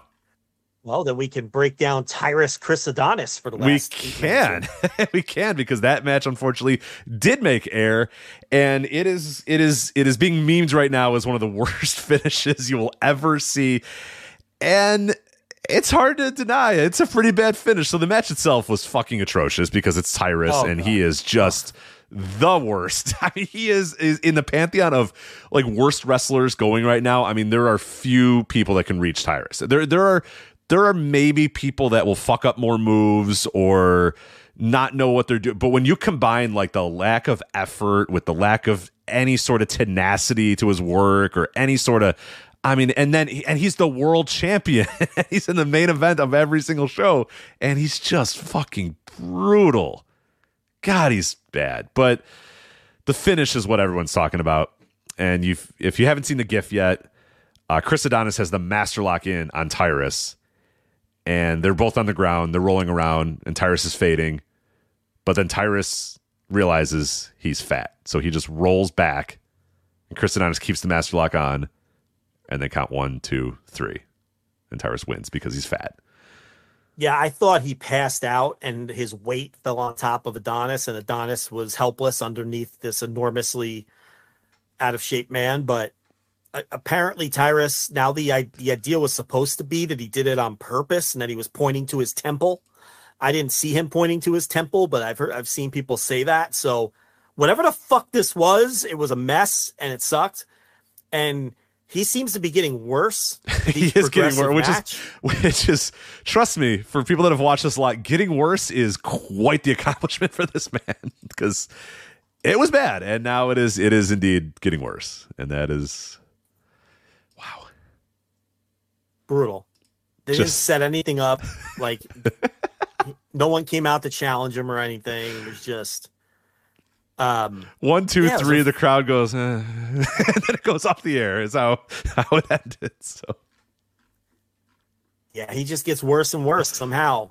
You know, it, it's uh he's the worst major league wrestler there is, right? It, it doesn't get any Oh, yeah, worse. yeah, yeah, yeah. If if there's a legit like if people legit vote for like worst wrestler of the year and, and it's it's got to be him. Most over, most overrated. It ha- it has to has to has to be him. Like it just Yeah, does. I mean- like nobody has pushed more and and provides less than than Tyrus does. Yeah, no, I, you know, got to be the top contender. Brutal. Um, Kerry Morton, Joe Alonzo was the best match I saw on the show. Um, I guess it was I it was probably I think I have a different one, but it's it's it's a very thin Okay. line between what's the best match on the show for sure. I'd go three stars on it. It's perfectly acceptable yeah, wrestling. Yeah, yeah. Um, you know, with guys who, you know, Joe Alonzo has a little charisma, Kerry Morton's pretty good. Um, everything else on the show was either a two star special or flat out stunk.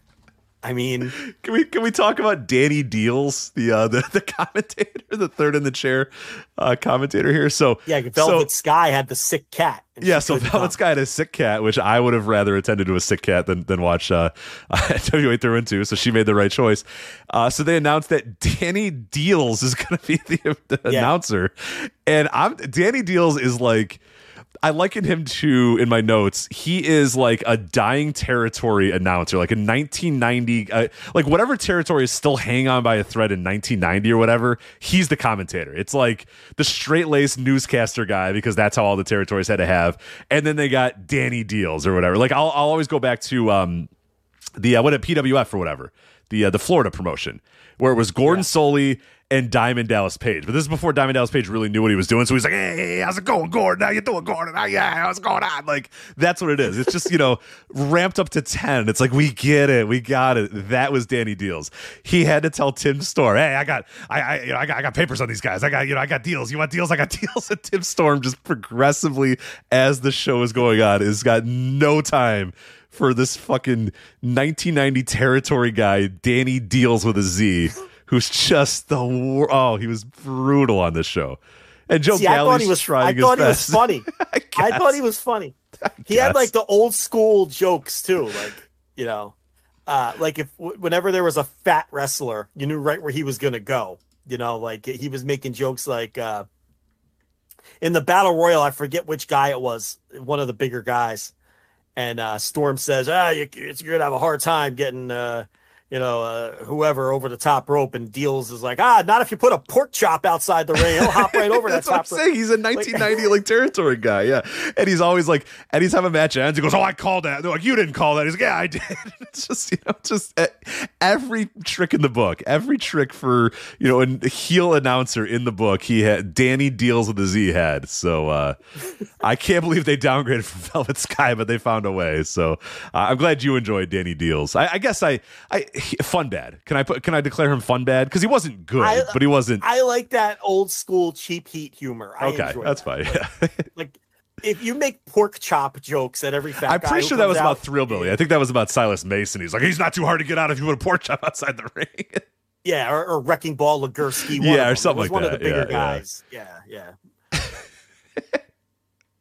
he always thought he kept talking about the betting line. Like he was talking like betting yeah. is still very illegal. You know what I mean? Like he's he's doing that gimmick. Right, like he's right. like, ah, I got a guy, I got a guy, I got a guy. It's like you don't need a guy. It's like yeah, betting is very very legal now, man. Like. He's like, Tim, Tim you want to put any money? You want to run it? You, like, uh, you, who's taking action on NWA? So, because yeah. I want in. You're right, though. He's acting like it was some illicit back alley activity, the gambling, when we could all just place any bet we want on right, right. It's like Tim, Tim, right you, if you got a call, I'll make a call for you. It's like he doesn't. He yeah. can just do it. and Tim's just like, I'm good. No, I'm okay. the whole time, Tim Storm just he, not. He was getting agitated in a non kayfabe way. Oh with yeah, the, with the with the commentary, but um, I'll take him over Velvet Sky though. I really will. I That's... mean, he provides nothing.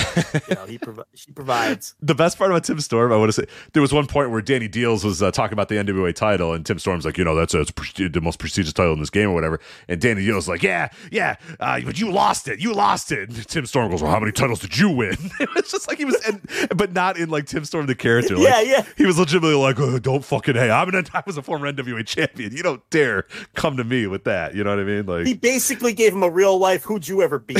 Right, basically exactly. what he. It was so good. I love it. All agitated, like for real. Yeah, like, agitated for real. like how many titles did you win?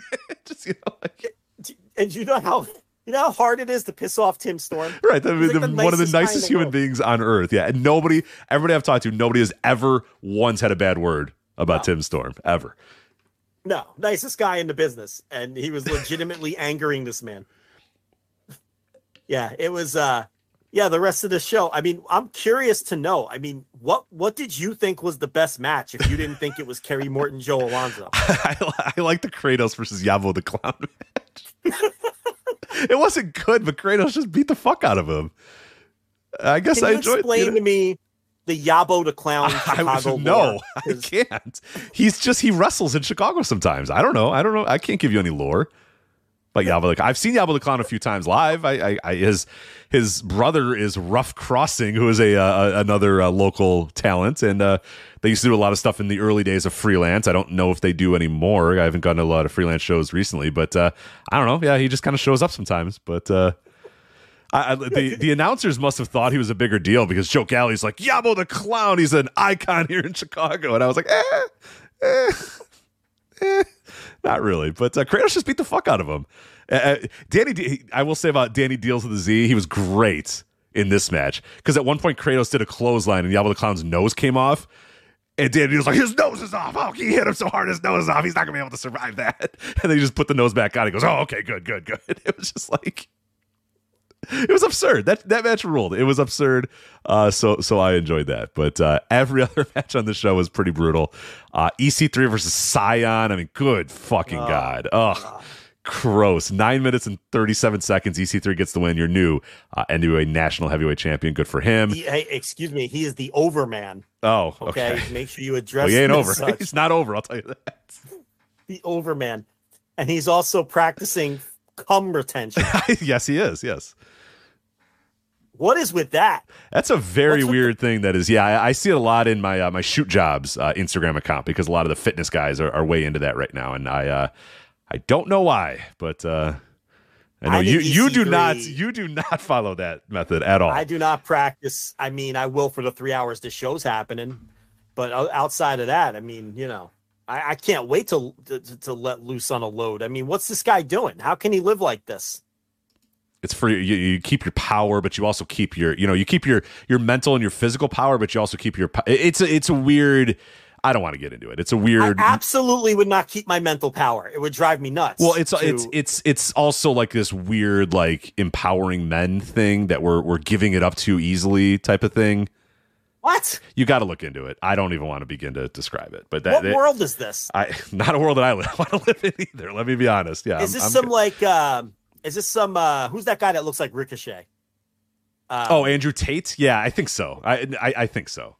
Is that that kind of shit? Like that? Sort of. Yeah, yeah, yeah. It's like uh, you know, men taking back their control. Of For so long, we've you know let women control us. They control us with their with their bodies and sex, but we're not going to let them control us with sex anymore. And I'm like, ah, hey, feel what? free, feel free to control huh? the sex, man. I love. I'd much rather that. You guys, I I did cum retention for many years. Trust me. You know what I mean? Like, I'm good. I'm more than happy to uh, let loose these days. So.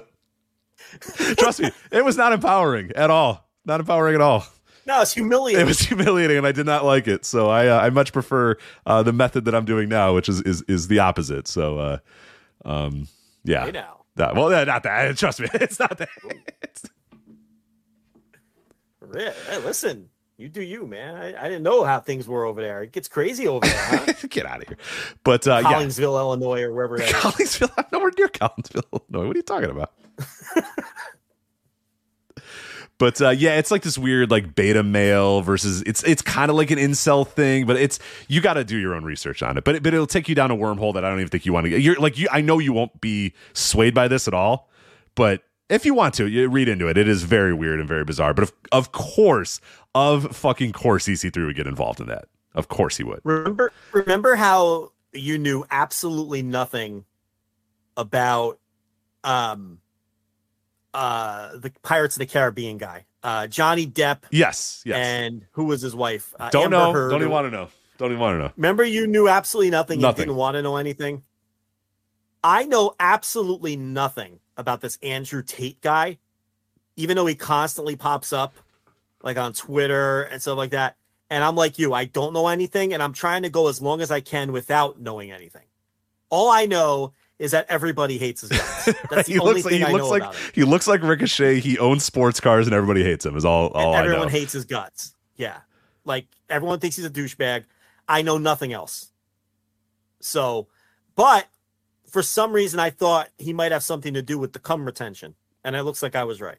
Uh, I think so. I'm not sure if he does, but there, there's there's numerous other people that are involved in that. But it's uh, very weird. And then, uh, of course, we wanted to uh, mention here the NWA National Heavyweight Title Number One Contendership Bob Luce Memorial 26 man battle royal. They just started. Guys just started coming out. They started naming names, and they came out, and they came out, and they came out, and it was supposed to be 20. And Joe Galli's like, "There's more than 20 people that are out here. I don't know how many people are out here." Uh, the final name was, or the final number was 26 uh, people were in this uh, prestigious Bob Luce uh, Memorial 26 man battle royal, uh, and Thrillbilly Silas Mason won. And this this battle royal lasted 19 minutes. Why was this so long? This Get out so of the bad. ring. Go get out of here, get eliminated, and leave. What a 19? Who wants a 19 minute battle royal? Did you notice that every elimination was to the hard camera side? Yes. Every single one. Very organic eliminations here in Oh, this yes. battle royal, all- all thrown to the side of the ring where the uh, where the camera was situated. Um, wild stuff. Um, I think the Thrill Billy has something. Oh yeah, yeah, he's good. I mean that. Like I'm not. No, no, no. I'm, I'm with you. I agree. He he, he popped up in uh, AAW uh, pretty recently and got over immediately uh, uh, there. And yeah, he's always gotten over these NWA things. He's he's a dude. He's a dude for sure. He's good. Yeah. You know, I love, you know, when Magic Jake Dumas comes out and the assistant, which is Christy Janes. CJ. They call her they CJ call her. for some reason. I don't know why they don't call her Well, Christy Janes. Yeah, it's just CJ. She's just CJ here, but she is so good. If you notice, she never stops doing like the presenting hands. Yes. Like she's always has the smile and does like the presenting hands to the ring. And she's always, she never breaks the gimmick. She is constantly doing the presenting. Like someone would get thrown out of the battle royal and she'd run over there and do the presenting hands at the person laying on the floor Yes. right? Or or or Magic Jake Dumas would be, you know, in the ring doing a move to someone, and she would run over and do the presenting hands and the smile. She owns that fucking gimmick, I, and I think she does such a phenomenal job. And and I think Magic Jake Dumas with CJ are are one of the very few acts in this company that I genuinely enjoy watching. When I fast forward through their TV, I stop at Ma- at Magic Jake Dumas with CJ along with Silas Mason and uh, Kerry Morton, a few others. You know, the rest of this, It's Man. junk. Yeah, it's, it's a rough watch. it is a rough, rough watch. Uh, I did not mention the uh, M95 Maddie and Missa Kate uh, versus Pretty Empowered, Ella Envy and Roxy. That was brutal. Anyway, World Women's title. Uh, the World Women's Television Title Tournament final, where there's not a championship belt present because they try to play it off, and I guess this is. I guess I'll give them credit for this. Uh, they said that the winner of the um, whoever wins gets to have um, a say in how the title's designed or They, something. desi- So- they get to design the belt. yeah. Do you think they just didn't have a title ready or what? No, and then they brought out one of Billy's old bowling trophies to to the winner here instead. I was looking so hard to see if there was like a bowler on the top of the trophy or or like a softball player or something, you know. But um yeah, I don't I don't know. I who knows? I mean Terrible match, by the way. Kenzie Paige defeats Max the Impaler. The whole match is Max is scary and Kenzie's scared, and then a banana peel, and then Kenzie wins, and it's like okay, cool. I, I love when my champion got dominated for eight minutes and is scared of the opponent and sucks. It's great, good stuff. Yeah, and then they do right. Um Paige got power bombed like they did the Wardlow gimmick. She got power bombed like five or six times in a row, and she just had no chance. And then they did shenanigans, and she ended up winning. So, um, at least the match told some kind of story, which is more I can say than a lot of these NWA matches. Which, you know, then they hire that seven foot four guy, and he's not on the fucking show. Yeah, Super Like, Beast. Yeah, he's on the he's in the battle royal, and I don't even re- he was in and he was out. I remember him. He's, I didn't. I'm not even sure he was in. No, I- Super Beast is a different guy. oh, that's right. Yeah, yeah, yeah, yeah. Um, Super Beast is the guy with the skeleton mask. He looks like the Punisher or something. Yes, He's, sorry, uh, sorry. Yeah, your guy is I don't even remember his name now Uh, because they just don't use him. yeah, like he, he's on the TV, and then they didn't book him for the fucking pay per view, which doesn't make any goddamn sense. And then they do the hair versus mask strap match, and again they don't give us a payoff. Twice in a row, no payoff. Believe it or not, I did not watch the pre-show, so I can't uh, can't uh, can't give any thoughts on that. And then I want uh, you to watch it and then come talk about it in two weeks. Okay, I will do that. I will make sure. I'll get on the flight. I'll download it because I have YouTube Premium, so I'll download that and, and watch it on the flight. But uh, yeah, of course, then Bully Ray Thom Latimer. We didn't see that r- halfway through the match, or uh, not even halfway through the match. Like a minute in, the video feed is bad, and, and every replay that I found is the same way. No idea about La, Rebe- La Rebellion uh, versus Jack, Dak Draper and Mims, and then I've obviously no idea about Kamille and La Rosa Negra. So there you go. And then I wish the feed was gone for Tyrus and Chris Adonis. We talked about that. Brutal. So NWA, uh, there you go. Crockett Cup's up next. Uh, NWA Power streaming as always for free on YouTube. So yeah, that's the NWA. But again, if we don't do this, don't- nobody else even- will. Nobody else will. I don't even get these for free anymore. My my subscription finally ended, No. so now I'm plunking down. Well, t- touch your guy Kyle. See if we can get see if we can get a you know some screeners here. See if we can We're the only ones covering it. That's what I'm saying. We uh someone has to buy these because we talk about it, I'm sure. I mean Let me tell you something. If anyone on this earth deserves NWA screeners, it is this show. Yes. yes. Yes, yes, yes. All right. So that is it for this episode of the flagship. Uh, voicesofwrestling.com for previews, reviews, event coverage. Uh, we did not plug it that much here, but flagship, patreon.com, patreon.com slash voices of wrestling, voicesofwrestling.com slash patreon. That is our paywall. That is the bonus uh, audio as well as written content. You are going to get some new stuff from me coming very, very soon, including a written uh, piece that's uh, probably up by tomorrow. Uh, you're also getting Joe's uh, March wrap up with the best matches of the month uh, for March, as well as Wrestlers of the Year and all that other good stuff. Uh, and then you get all of our bonus audio our 14 plus hours of uh, WrestleMania weekend coverage. You get all the Joe Fember remembers, all the VOW retro series that we do. So a lot of audio, a lot of bonus audio up for you uh, at patreon.com slash voices of wrestling, voices of wrestling.com slash Patreon or flagship patreon.com. Uh, $5 and $10 tier uh, for both of those. $5 gets you all the bonus audio, $10 gets you live stuff, all the written stuff, and everything else. So just do 10. Come on better deal anyway. Uh, Voice Wrestling Podcast Network. Make sure you subscribe, uh, re- rate us, review us on whatever podcast app you use. Uh, we also have individual show feeds for every single show. So if you just listen to the flagship and you want to check other stuff out, uh, you could subscribe to the, just those shows, or you can subscribe to the entire Voice Wrestling Podcast Network feed, and that gets you everything that we do here. Uh, on the VOW Podcast Network. But that is it for us. That is Joe. I am Rich. We'll talk to you next time on the Flagship Podcast. Say goodbye to your credit card rewards. Greedy corporate mega stores, led by Walmart and Target, are pushing for a law in Congress to take away your hard earned cash back and travel points to line their pockets. The Durbin Marshall credit card bill would enact harmful credit card routing mandates that would end credit card rewards as we know it. If you love your credit card rewards, tell your lawmakers hands off my rewards. Tell them to oppose the Durbin Marshall credit card bill.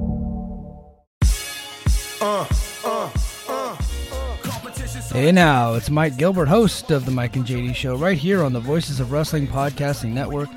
Join JD by God Oliva and myself every Thursday night live on the Voices of Wrestling YouTube channel at 11:30 p.m. Eastern Standard Time, as we stay up all night discussing all the hottest stories in professional wrestling. You can also check us out right here on the Voices of Wrestling podcasting feed, or you can subscribe to the Mike and JD Show feed. Now, enjoy the show.